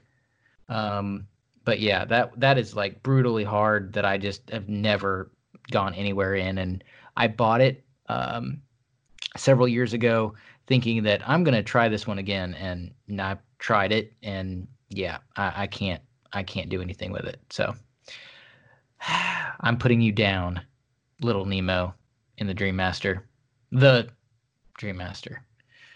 Anybody ever played that game? Okay. Take a chance. I've played that game quite a bit. Never, never finished it. Um, but I wouldn't say I rage quit that one. I just uh, moved on to something else. Now, some of the things that I have rage quit on, uh, if you can call it that, um, I've had my moments in competitive games like uh, Dead by Daylight, where I'm just not not getting good matches. I'm getting matched up with people who are a much higher rank than me, which makes it a whole lot of not fun to play. Uh, so I'll just okay, finish the match. I'm done for the night. I'll come back another day. But as far as games that I completely noped out of when it got to uh, when it got to a point in the game, I have a list of three. Um, the first one was uh, Dark Souls on the Switch when they put the like the demo version out. I played that for 15 minutes, and I decided right then and there, but that was not a game for me. I put it down. I never looked back, and I think I'm a happier man for it, personally.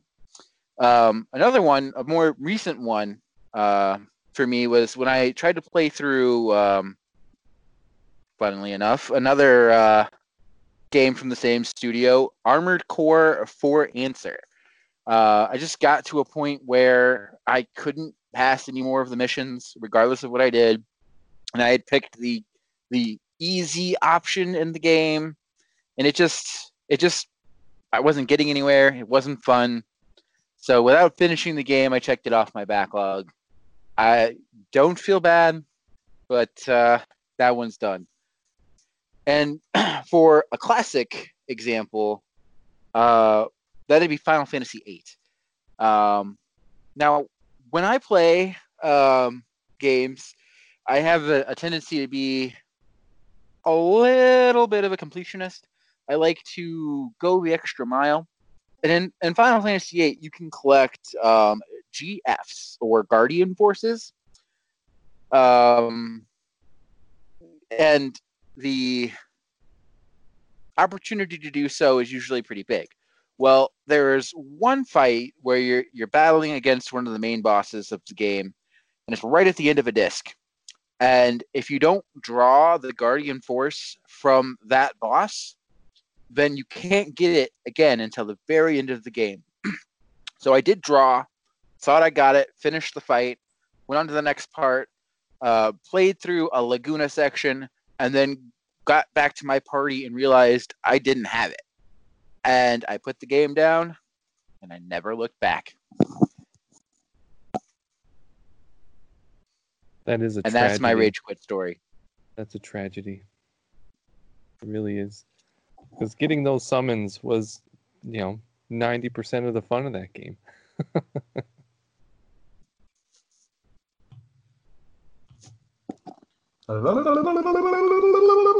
S- I Serge, feel like Shakira you- now. Well, um, yeah, uh, yeah. I Did you have a think, uh, question, Jeremy? well, I didn't know if did Shakira have a game that you rage quitted? Like, is there some kind of um, she bang? Uh, no, who, who is that? Is that Shakira? Uh, Shakira is the star of the Shantae games, right? Uh, no, thought that was Uh, Gloria Estefan. Mm, it, it might be, but I It's, it's actually Shaquille O'Neal. Oh, uh, that's right. mm, Shaq Fu, the legend returns. So I want to play. that. for me, I don't like to me rage quitting is like getting super angry at a game, throwing down a controller, breaking a screen or something like that. And there's never really been games where I've done anything like that. There's games where I've had to walk away for a spell, but I've always, well, at least when I enjoyed playing games that were difficult, you know, I always had the mentality that I was going to figure this out. I was going to figure out how to get better at it. Um, you know, games like the original Castlevania, that was like my Dark Souls time, where it was like, okay, I could go so far, and then I died to the mummy, and then I died to the mummy. Oh, oh, I got past the mummy, I got to the Reaper, and you know, I would just keep, keep playing, keep playing, get better, better, better until I finally beat it. Um, you know, same things with like Mike Tyson's Punch Out, and you know, the I guess the closest that I can come to would be games that I walked away from because I wasn't good enough to beat them, and I haven't given them a second chance. And that would go back to our, you know, Demon Souls conversation from earlier, where I basically rage quit that game because I couldn't figure out how to beat the guy at the beginning, or I knew how to beat him, but my timing was off every time I tried to dodge his big butt jump where he landed on you and destroyed you. So I, I think that would be my answer. Demon Souls. It hurt me. It hurt me in a in a dark personal place, and I've yet to recover. Uh, speaking of dark personal places, I just wanted to clarify that uh, She Bangs is um, Ricky Martin. Um, sorry that I, um, I I misspoke. That's not Shakira. They they both hail from Latin America. Maybe I'm not sure, and I don't want to uh, offend either Ricky or Shakira if they're listening. So, um, but yes, so that that's my bad. That's that's So- Turkey's bad on that. So the only place I've ever heard she bangs was when that Asian guy did it on American Idol.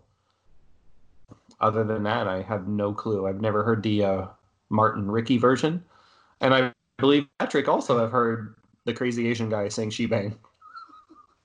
to fans of William Hung.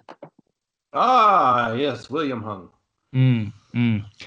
Um, so yes, that's uh, that is um, that's Ricky Martin for you. What can I say? So Ricky Bobby. Final participant, Dom. I hear you rage quit everything, or we could call you Gom. How dare you? That's my secret twin bro- brother. We do not bring up. First of all, um, actually, I have a. I I rage. I do rage quit a lot, but I always come back to it. The one something I have rage quit and didn't go back to, partially because I didn't get the chance, but partially because I was just like, no, is this game called Keep Talking and Nobody Explodes. And what you do is you're given a, a dictionary full of instructions on how to defuse a bomb on the screen of another player. And I was playing this at a friend's like uh, at a friend's like party, and uh, like the guy who had the bomb was not even kind of doing what I was talking about. Like I was like push the button on the t- on the bottom left, and he was like your left or my left, and I was like why does that matter? It's your left. And so he clicked. I and, so I heard the the error noise, and I was like, if you clicked bottom right, swear to God, dude. like I wasn't really mad at him, but it was enough to be like, come on, you have to be doing this at least kind of on purpose. And he's like, no, I, I don't know what you're talking about. And it was just it's like it's just the game of miscommunications in the most funny and also frustrating way. So halfway through telling him to do something, I just went, you know what? Handed the uh instruction booklet to another person and just talked to the person next to me, and just gave up on that. I My, my marriage vows were very similar. so if you if hey, you Bill, rage quit but then go back to it, is that just rage pausing?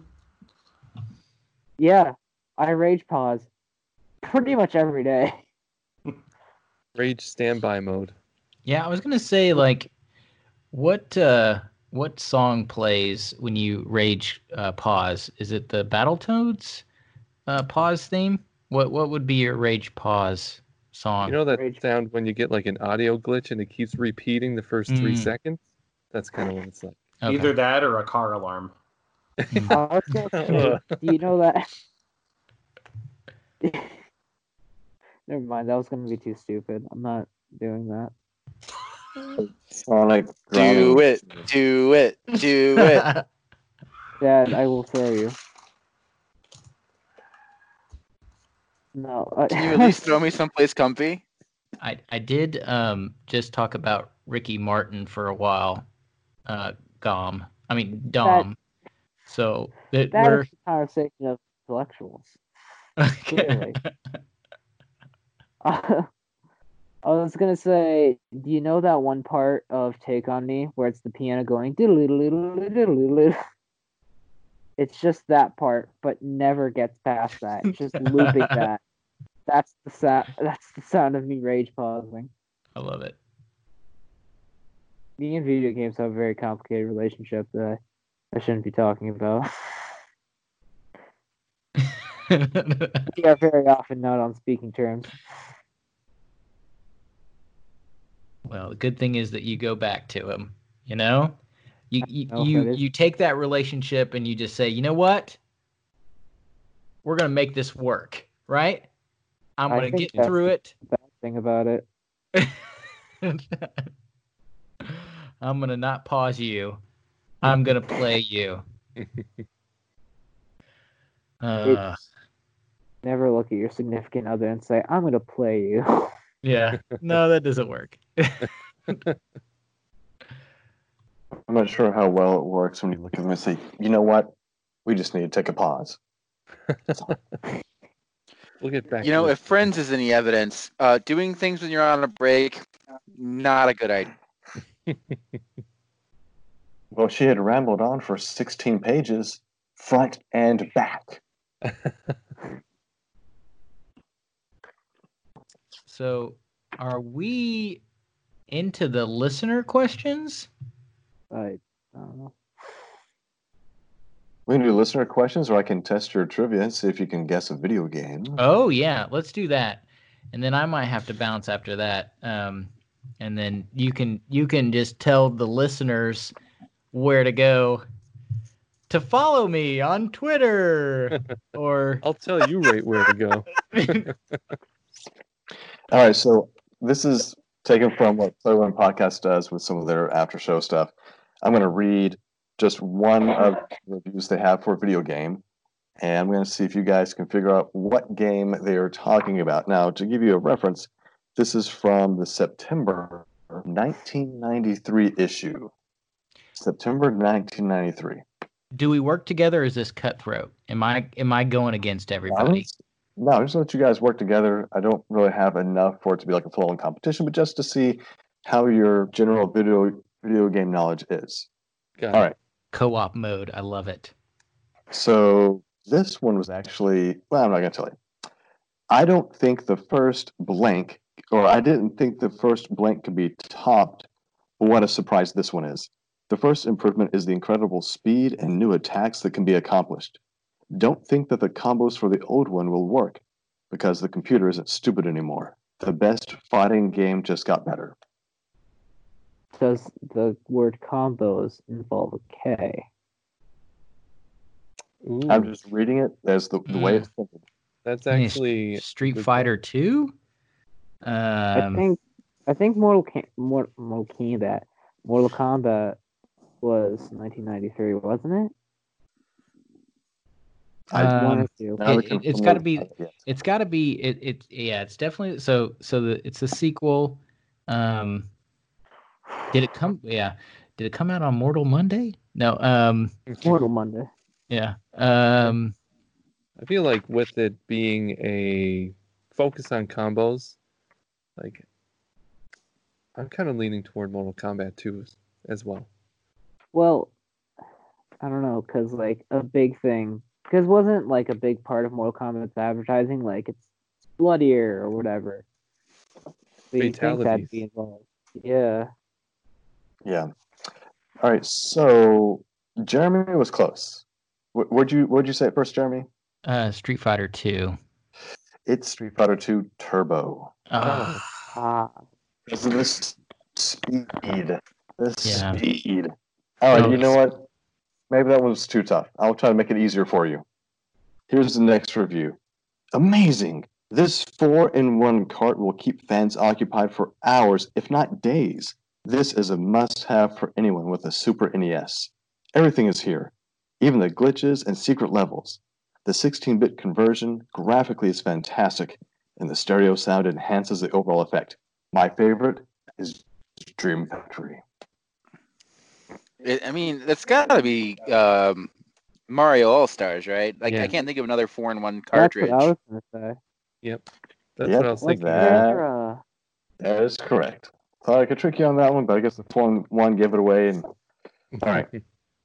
all right, so while it may be hard to compete with other uh, blank games, blank really holds its own. The backgrounds are beautifully drawn. The music is terrific, and every sound effect is heard. The crisp, digitized effect is extremely well done with very impressive play control. However, there's still something missing. as a Donkey Kong Donkey Kong Country game, possibly. The digitized graphics. Um, Was it digitized graphics or sounds? It says digitized effect is extremely well Oh. done. Digitized Effect. effect. It's a video game. In theory, it's all digitized, but whatever. yeah, I think they're they're grasping at the. Uh, I mean, yeah, Mortal Kombat had the digitized sprites or the what do- what do they call that? Oh, And then the um, Donkey Kong Country did as well. Yeah. Um, Super Mario RPG did something similar. Can can can you repeat some of the the review? I I I have absolutely no idea. Okay, I left out one word which may give it away, so let me try this again. While it may be hard to compete with other fighting games, Blank really holds its own. The backgrounds are beautifully oh. drawn, the music is terrific, and every sound effect is heard. The crisp, digitized effect is extremely well done with very impressive play control. However, there's still something missing. Marvel vs. Capcom. Oh, Killer It's from Instinct. 1993. yeah. Oh, I like Killer that. Instinct, Killer that's a good- Instinct. Yeah, I think that's that's. What about what about Clay Fighters? Ooh. oh, that, Mm.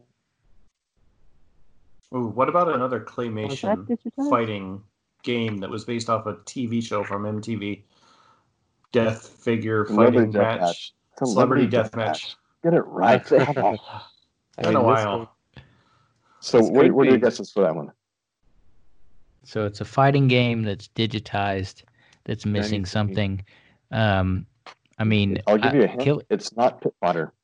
oh, yeah, Pit Fighter. Is Hmm. the, is it like a tagline or is it like is it something along the lines of like the o- only one thing is missing you is it like a cheesy tagline like that No, this is this is the- this is the review. It says, however, there's still something missing. Dot dot dot. I mean, I, I would say that. I mean, which Street. which consoles is this available for? Well, he can't tell us So this. Mortal Kombat and the blood is what's missing. Oh, got it. Wow. Good. So Super Nintendo.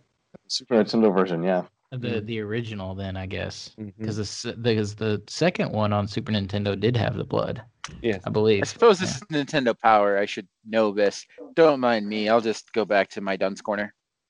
Oh, this is not Nintendo Power. This is EGM.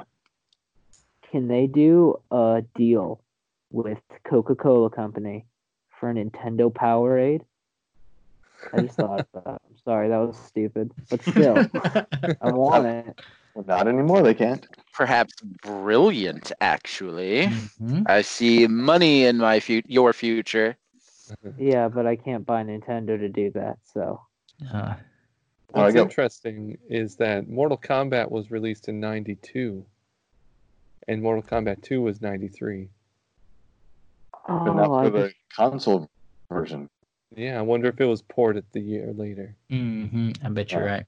Well, of course, this would have been, you know, I guess probably right about the same time they were having all the issues with the ESRB or like getting that, you know, started. You know, Right. Mortal Kombat along with um, Night Trap, the big ones. Right. All right, so I've got one last review for you. Uh, I'm not going to tell you the system, but like the blockbuster movie, this game is. This 16 meg monster takes a lot to play, patience and mastering of quite a few techniques, but it is well worth it. The best aspect is being able to play as the raptor, turning the tables on your would-be captors, usually Uh, by pouncing on them and chomping them down, is a blast. It is Oh. Jurassic Park on the Genesis. That is correct, Patrick. When I saw that one, then I went, you know, he's going to get this. I know he is. I literally played that not that long ago. I Are thought about sure reading a review for uh, Cool Spot, but that one might have been a bit more obscure. oh that I Seven like Up guy is I really like cool. cool spot though I, I've actually played that one. I, I I might have known, probably not, but it. I actually like not the cool spot game. All All right, right. so, So before you uh, head out, uh, Jeremy, why don't you tell us what you plan to be playing for next month? Well, I am gonna probably continue because I haven't put a whole lot of time into LBX. I'll be giving you guys more um, more of my thoughts on that, and probably also some Animal Crossing. Now that we have, I guess, some pirate thing that's selling art. I don't know if it's going to be fake. I think that was a thing in the past. Um, and then uh, there's some other animal that's selling bushes, uh, a leaf um, sloth or something. So um. I'm I'm gonna be e- excited about that, um, and uh, maybe some maybe some cool spot, maybe some um, some Noid, some some maybe just a whole lot of uh, ni- 80s and 90s um, mascot plas yeah maybe some That's flock Chester Cheetah, too cool to fool. Yeah. Yeah, I dude, I had this Chester Cheetah game um, on the uh, on the SNES, uh, and it was garbage. Um, yeah, I don't know. I, I yeah, but cool spot was cool. So yes, probably LBX, and that's about it. Uh, some Animal Crossing spattering of Animal Crossing. So, and maybe some Snick King. Yes, Ryan. So All right. Well, you guys take care and uh, give the listeners my my love. So we'll talk to you guys later. Bye bye. All right. Bye, Jeremy. Bye Thanks for stopping by. Gobble gobble. Gobble gobble. Cool spot. Ah, thank God that guy left. Now that the trash is out of here, Do we, do we really have Good give thing we're not recording this. We just took our trash out. this, this is why you can edit, Patrick. Oh. Can you hear me now? I can. Oh, okay. Sorry, Dad said he couldn't hear me. No, he was just tuning you out. There's the difference. Well, he lives with me. He kind of has to. Alrighty, so first question we got is from Eggshen8 on Twitter. And he says, When you all attack your backlog, how do y'all go about it? Do you follow a premeditated list, however you feel that day, or complete chaos? Love the show. Well, obviously, the way everybody attacks their backlog is they pull out their backlog bingo card and then they look at the games that they have and they're like, what would fit here so that I could play? Um, uh, personally speaking, I attack the backlog just by what do I feel like playing today? Like what randomly, you know, pops into my head or, you know, I try not to think or use words or talk in coherent sentences. Um, this will be edited out because I'm very bad at the words. Get distracted by chat. Oh, yeah. Uh, but I, I'm not good at planning out what I'm to play because usually when I try that, you know, I'll have myself a list of games where it's like, I'm to do this and I'm to do this and I'm to do this. And then I never get to that and I get distracted by something else. So chaos. Chaos reigns supreme. And that is my final answer, Egg. By the way, I love talking to Egg Shen on the fireside chat that I did. I enjoy that we have a listener who uh, is a Big Trouble in Little China fan.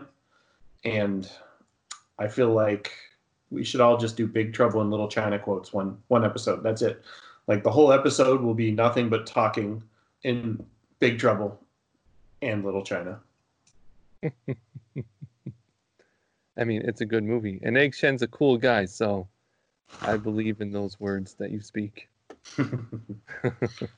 How do you guys attack your backlog? I was going to say, Other than Patrick doing it 35 minutes at a time.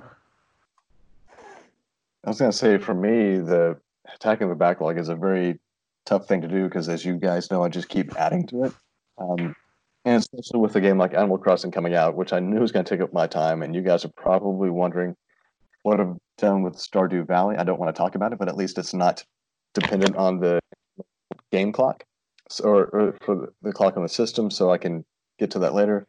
Um, I didn't want to just only play Animal Crossing, so I made it a point to find some of the games that I have downloaded so I could play them, which is why you know talked about you know Floor Kids and you know Conduct Together and a few of the other ones. I still have Bastion that I need to finish, um, and a few other games like uh, uh, Pool Panic and uh, Battle Chef Brigade that are fun. I just never get spend enough time with them. So I think for me, the way I attack my backlog is with this overwhelming guilt that is just hanging on to my shoulders, making me feel bad about these purchases that I've made and I've done nothing with them. So when I see them there, I'm like, oh, I forgot that I bought that game. And it's not like I haven't played. Oh, yeah. What else? Okay, so Grouchy is just showing us all these physical games that he has. I bet he hasn't.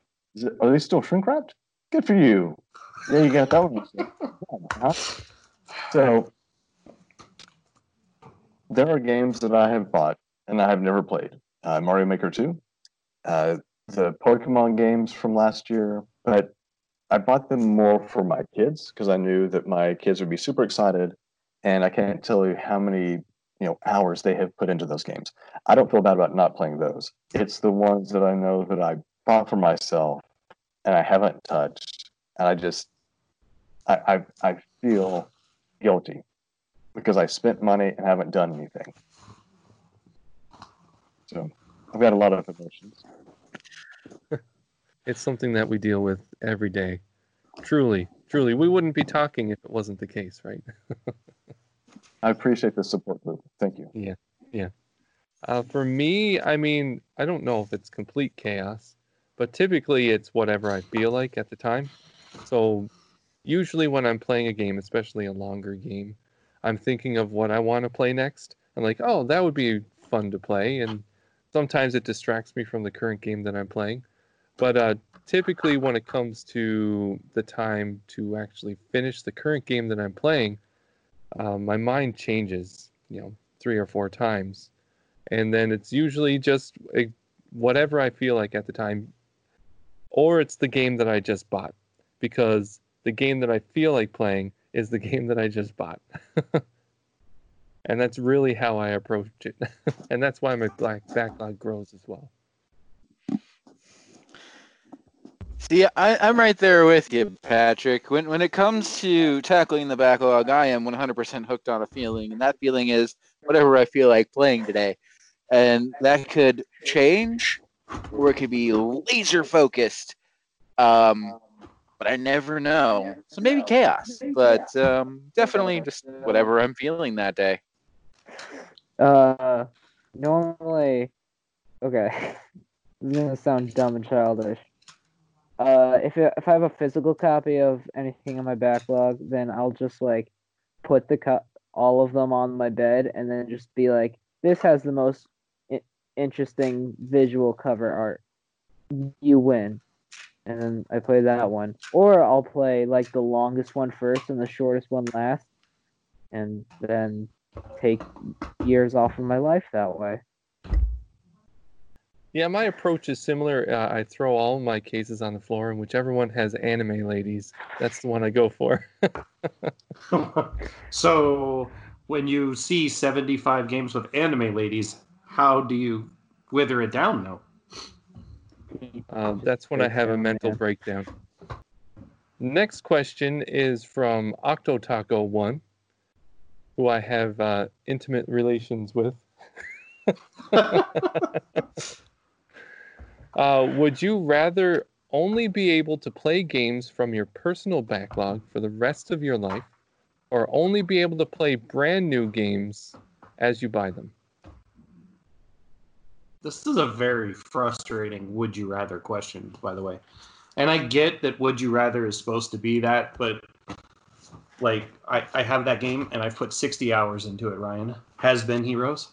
Um, so I, I love the would you rather questions, and I really think it's something that we should probably do more often because I love opinions.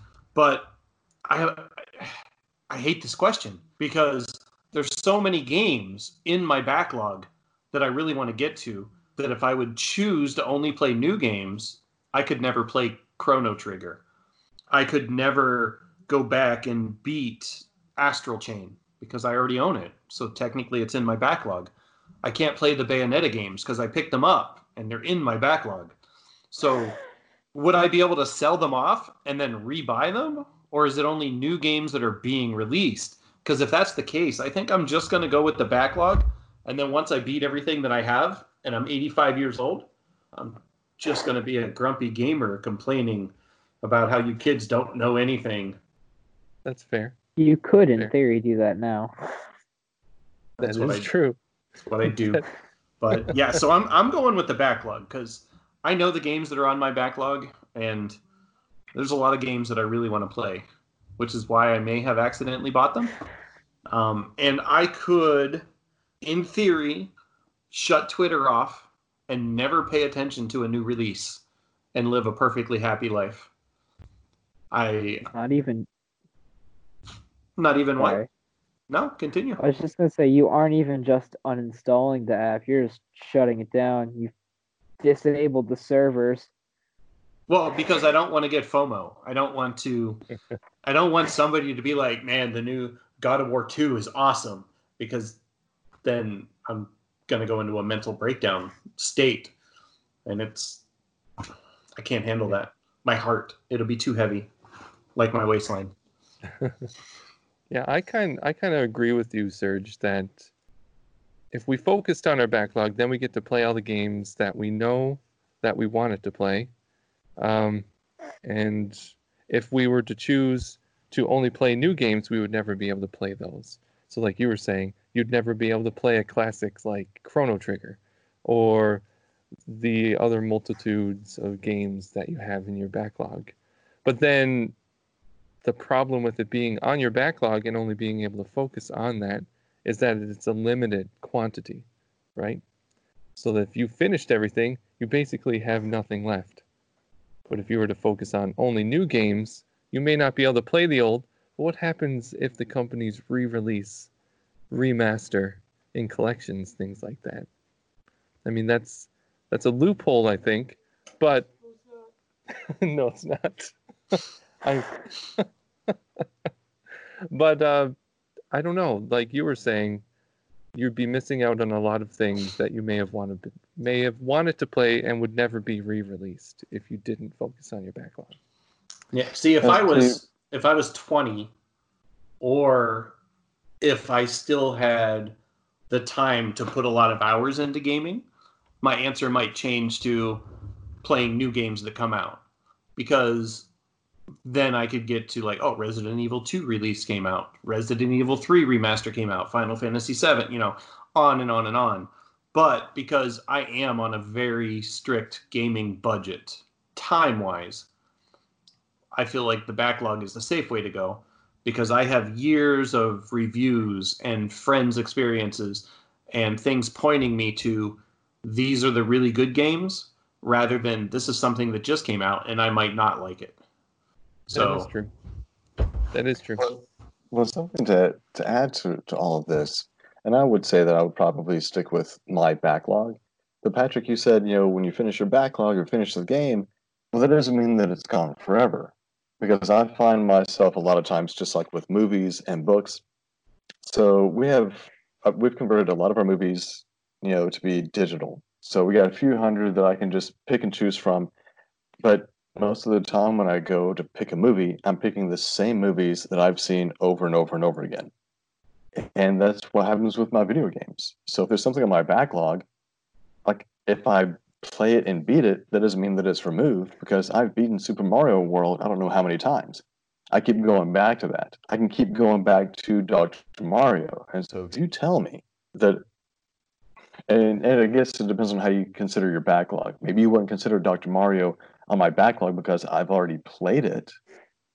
But if you're talking about you know games that you currently own, you can either play just the games you have or just the games that are coming in the future. I'm going to pick the games that I already have because I have games that I love and I will keep playing over and over and over again. Like right now, if someone were to walk in here and say, "Let's play Dr. Mario," I'm like, "Let's do it, bring it," and I'll be a totally happy guy plus all the other games I still haven't gotten to. I can sprinkle in every now and then, just about as frequently as I'm doing now. Right. And I guess it depends on how you take. Uh, I guess it depends on how the rules work for this question too. Is that once you complete a game, is it still on your backlog? I guess yeah, if, only, if only we knew somebody who knew that Octo Octotaco won, we could ask them. But you know, I think we just leave it up to our own interpretations, and they can get mad at us later when they listen to the podcast. That's true. That's true. Yep. So I think I have to plead the fifth on this one. I I can't I can't do this. Wait, I figured it out. We can game the system, guys. So look, if I pick my backlog, I can buy games when they're not they're not new anymore, and then they become a part of my backlog. Right? Does that work? Can we do that? That's the obvious choice. But they would then become new to you. So you, you can't if, it's not if it's not something that you currently own and then it becomes it comes into your inventory, it's it's a new game. so I think we're well, we're defining the backlog as what you currently own at the moment.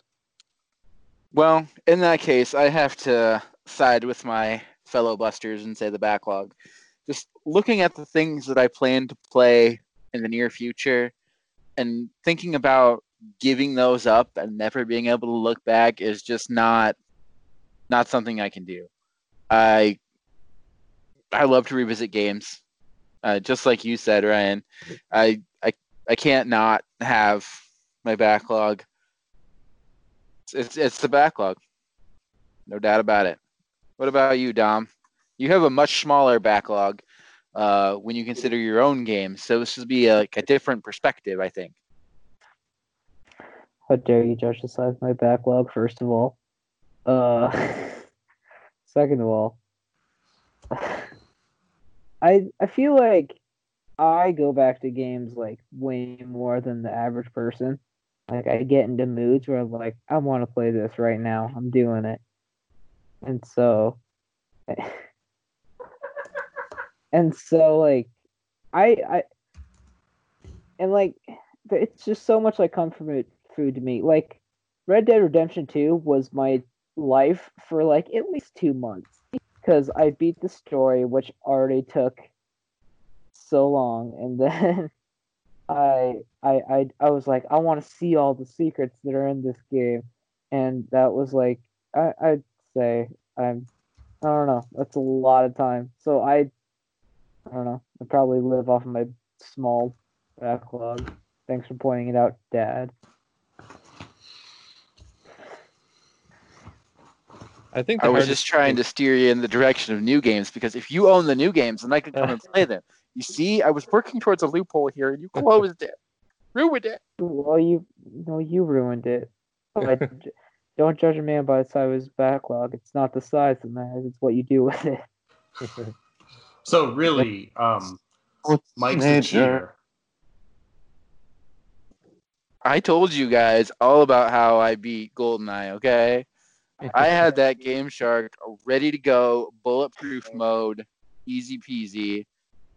I've got no shame. as long as you roll credits. Mhm.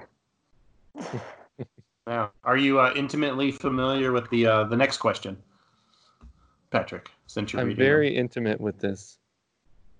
Um, the next question is from Skinny Matt K, and he asks, "Why does Dr Pepper taste so amazing?" I'm gonna It's go. the jalapenos.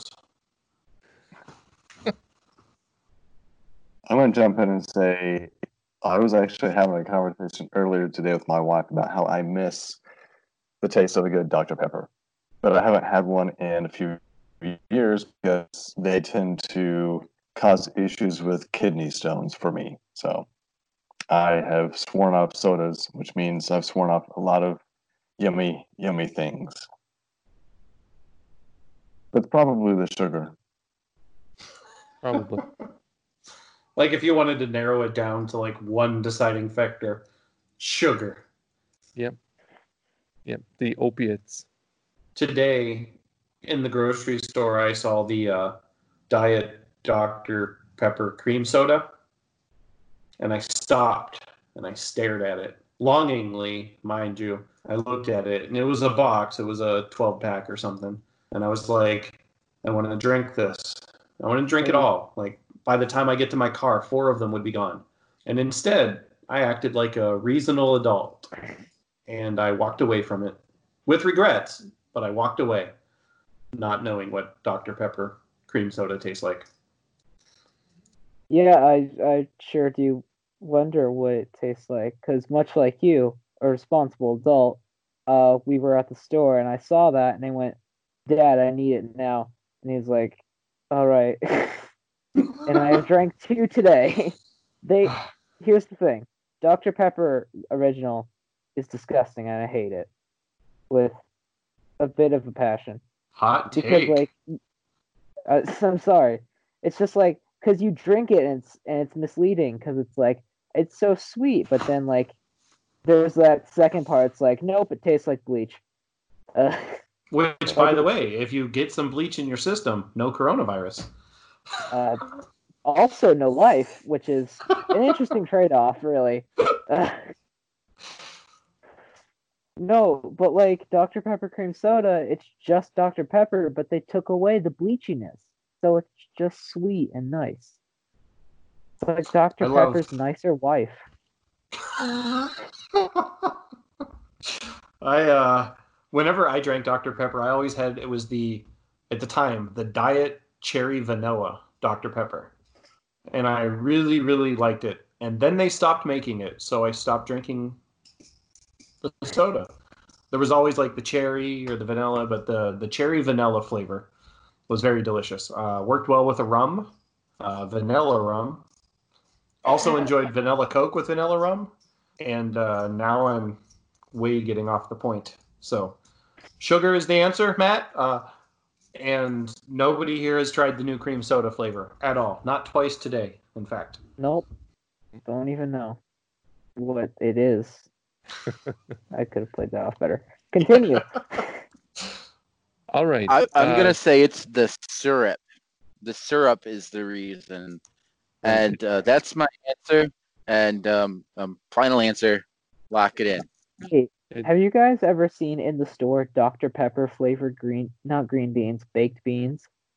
Uh, Yes. No. I saw it and I really want to give it to someone that isn't me. Yeah, That's it's not dumb. good. It's not good. Uh, where, go- did, where did we find Dr. Flavor Dr. Pepper flavored green beans? Wait, Yeah, I, which one of you ate it? it's baked beans. Baked Why did beans. you It why do you- It's not good. It's just not why do good. you hate yourself?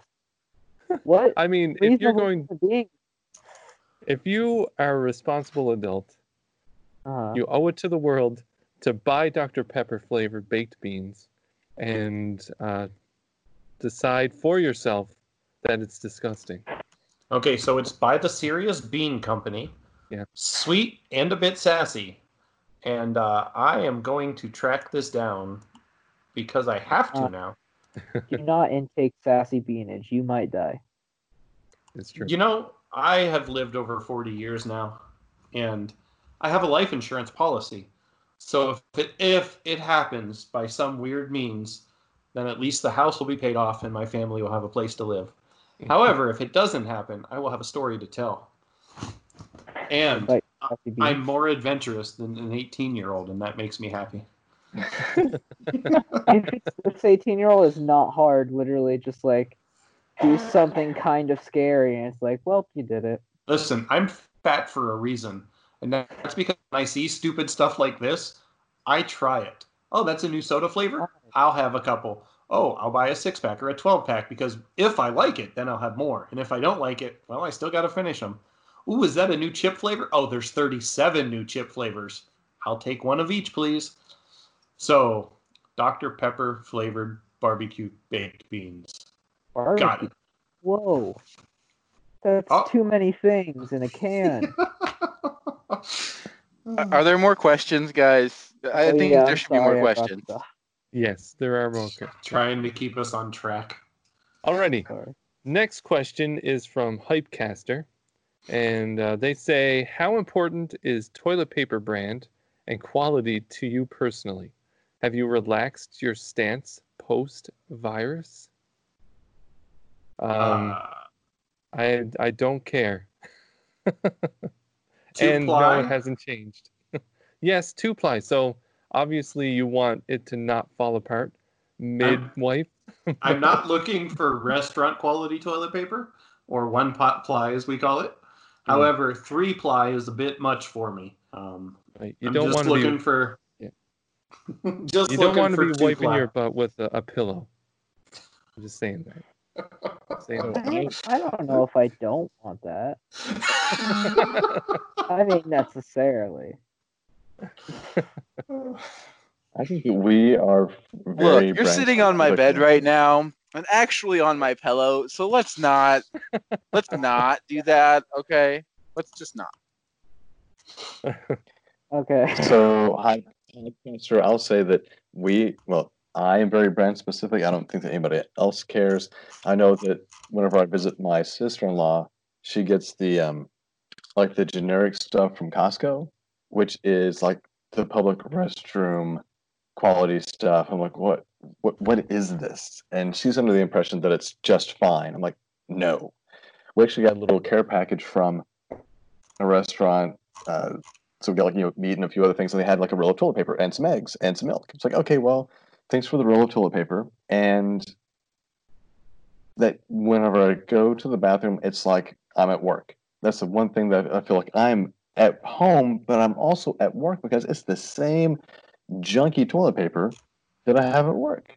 So yeah, I am kind of brand specific. I can tell the difference. And I'm sure my wife would say, You can't tell me. No, no, no. I can tell.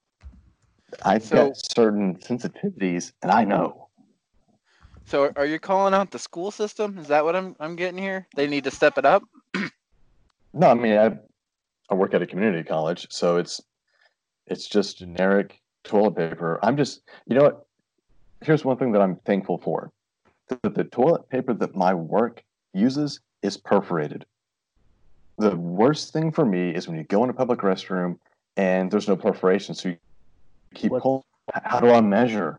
And then I've got to break this apart. How? With my teeth? And it gets all stuck in your. Oh. T- it's gross. You know, gross. That's what perfor. I didn't even know what perforation was. I was like, what kind of space toilet paper are you using? Also, you have too much emotional attachment to toilet paper, which is Okay, but this is because you're 18. You don't know. See, when I was 18, oh, I was carefree. I could do whatever. Nothing bothered me. But then you grow up. Then you become a man. You get married. You have kids. You get responsibilities. You've got a job. All of a sudden, toilet paper matters. You, got remember this conversation. So subliminally, it comes down to the fact that you get older, uh, get hemorrhoids, and you realize that wet wipes matter. Toilet paper, not so much. I'm so happy that I came here. And the lesson I just learned was listen, you're you're young, toilet paper's fine. Then you get old and everything sucks, including toilet paper. Once you have an insufferable teenager of your own, you'll understand. And he'll have this exact same conversation someday. That's right. You'll buy him one ply while you keep the good two ply stuff. And you'll be on your own podcast called Backlog Busters Junior, and it's it's going to be fantastic. Junior edition. You know, I, I'm actually I'm actually with you there, Ryan. Um, I like to have the Kleenex brand toilet paper. Uh, You know, it says though, toilet paper? as Caster suggested, with everything the way that it is, I have settled for lesser brands, but I make do. Now, what you guys should understand about our situation here is that we have multiple bathrooms at my house, and, my bathroom is for me and my wife. The other bathroom is for everyone else. So it's not necessarily the same toilet paper in both bathrooms. I'm just just throwing it out there. So he, he doesn't know. He doesn't know. It just may or may not be gold plated, you know. You- Look, when I get to buy it again, you're gonna try it and you're gonna understand just a little bit what we're talking about. What do you mean about. try it? Don't talk about toilet paper like it's a fine wine. Oh, the things you've yet to learn. Again, Gom, you're 18, or your your friend is 18, and um, hopefully you can carry on the the words of wisdom from this conversation to your to your friend, um, Gom Janelle, and uh, and enlighten them. okay? Be be, you know what? I believe that the children are our future, and I think it's up to you to um, lead them well. You know, teach them well and let them lead the way. You should show them all the beauty that they possess inside. That's what I believe. You should also Wow. make them appreciate good toilet paper. Or convert them to a bidet system. The- oh god, no, There those go. creep me out. Those actually scare me.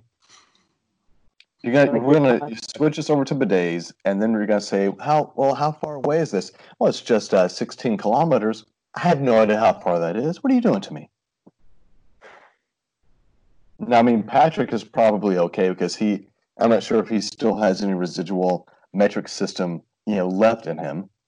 Yeah, I measure my height in meters and uh, distances by kilometers, weights by kilograms. I'm all over. Not stones. Not stones.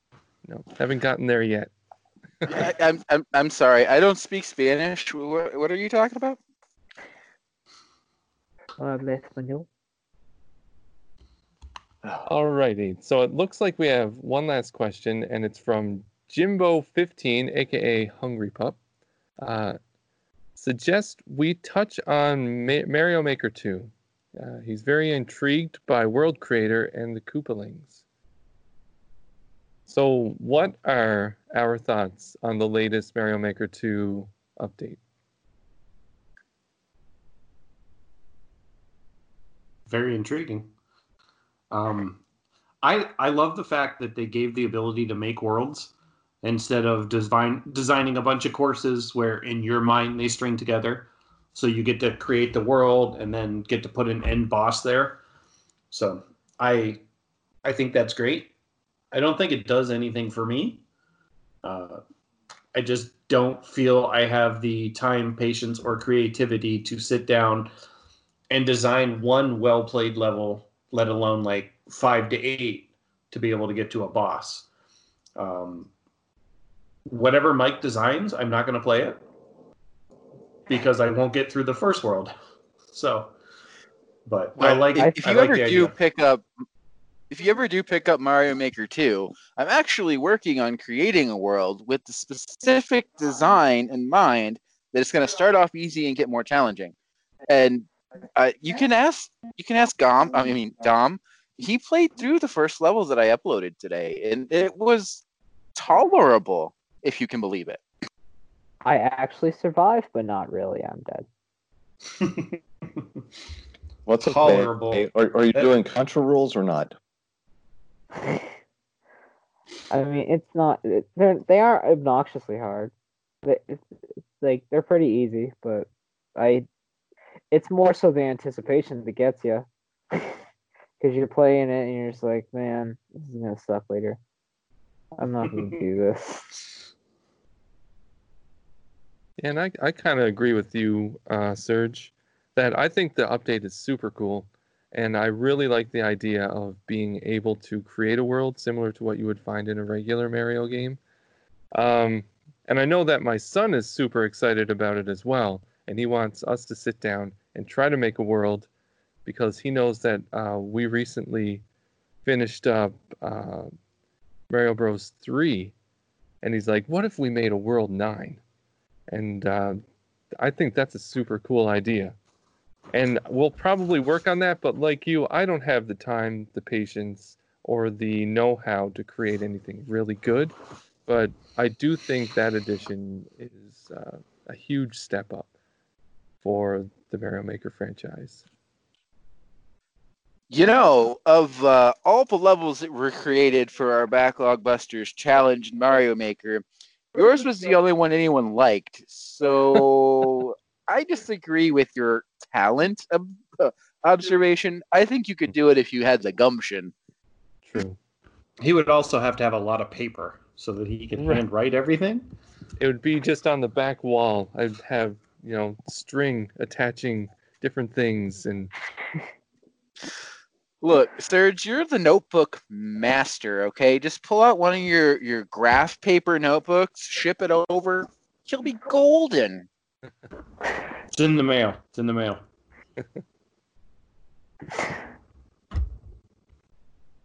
Anybody have anything else?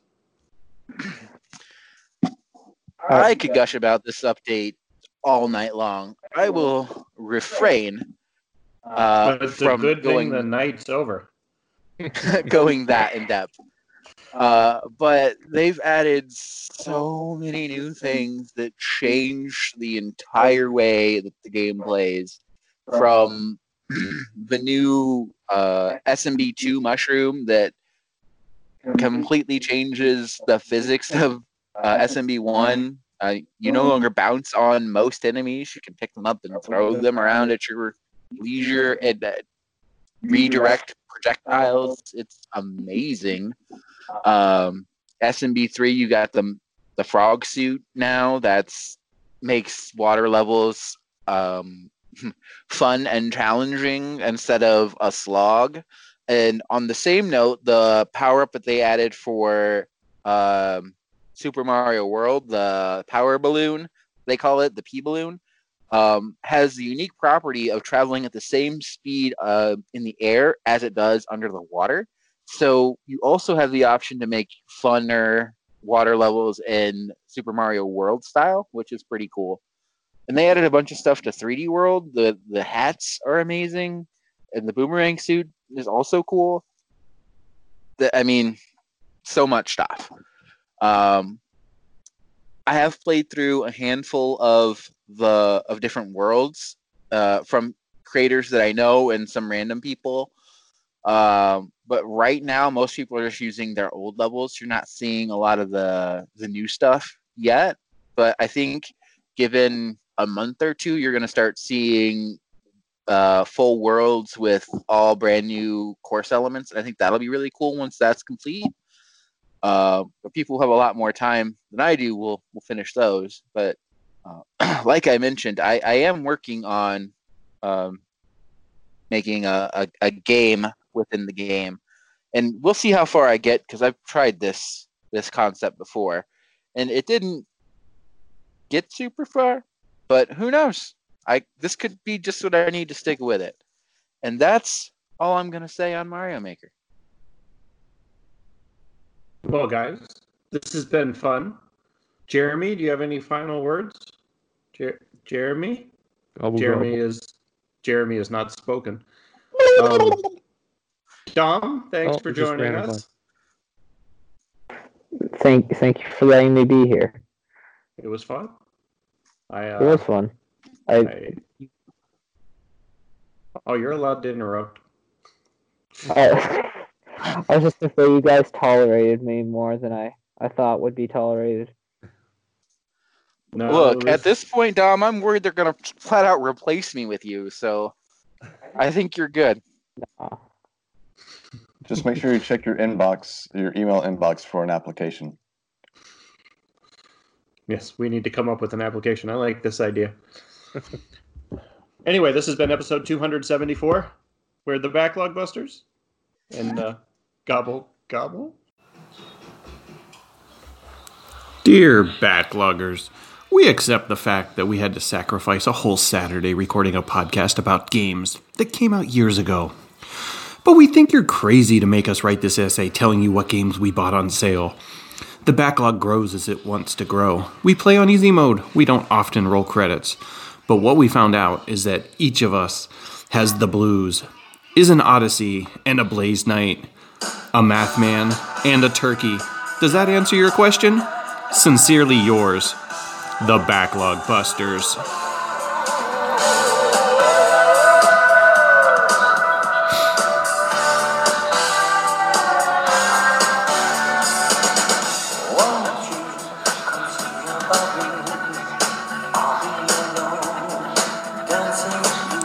Backlog.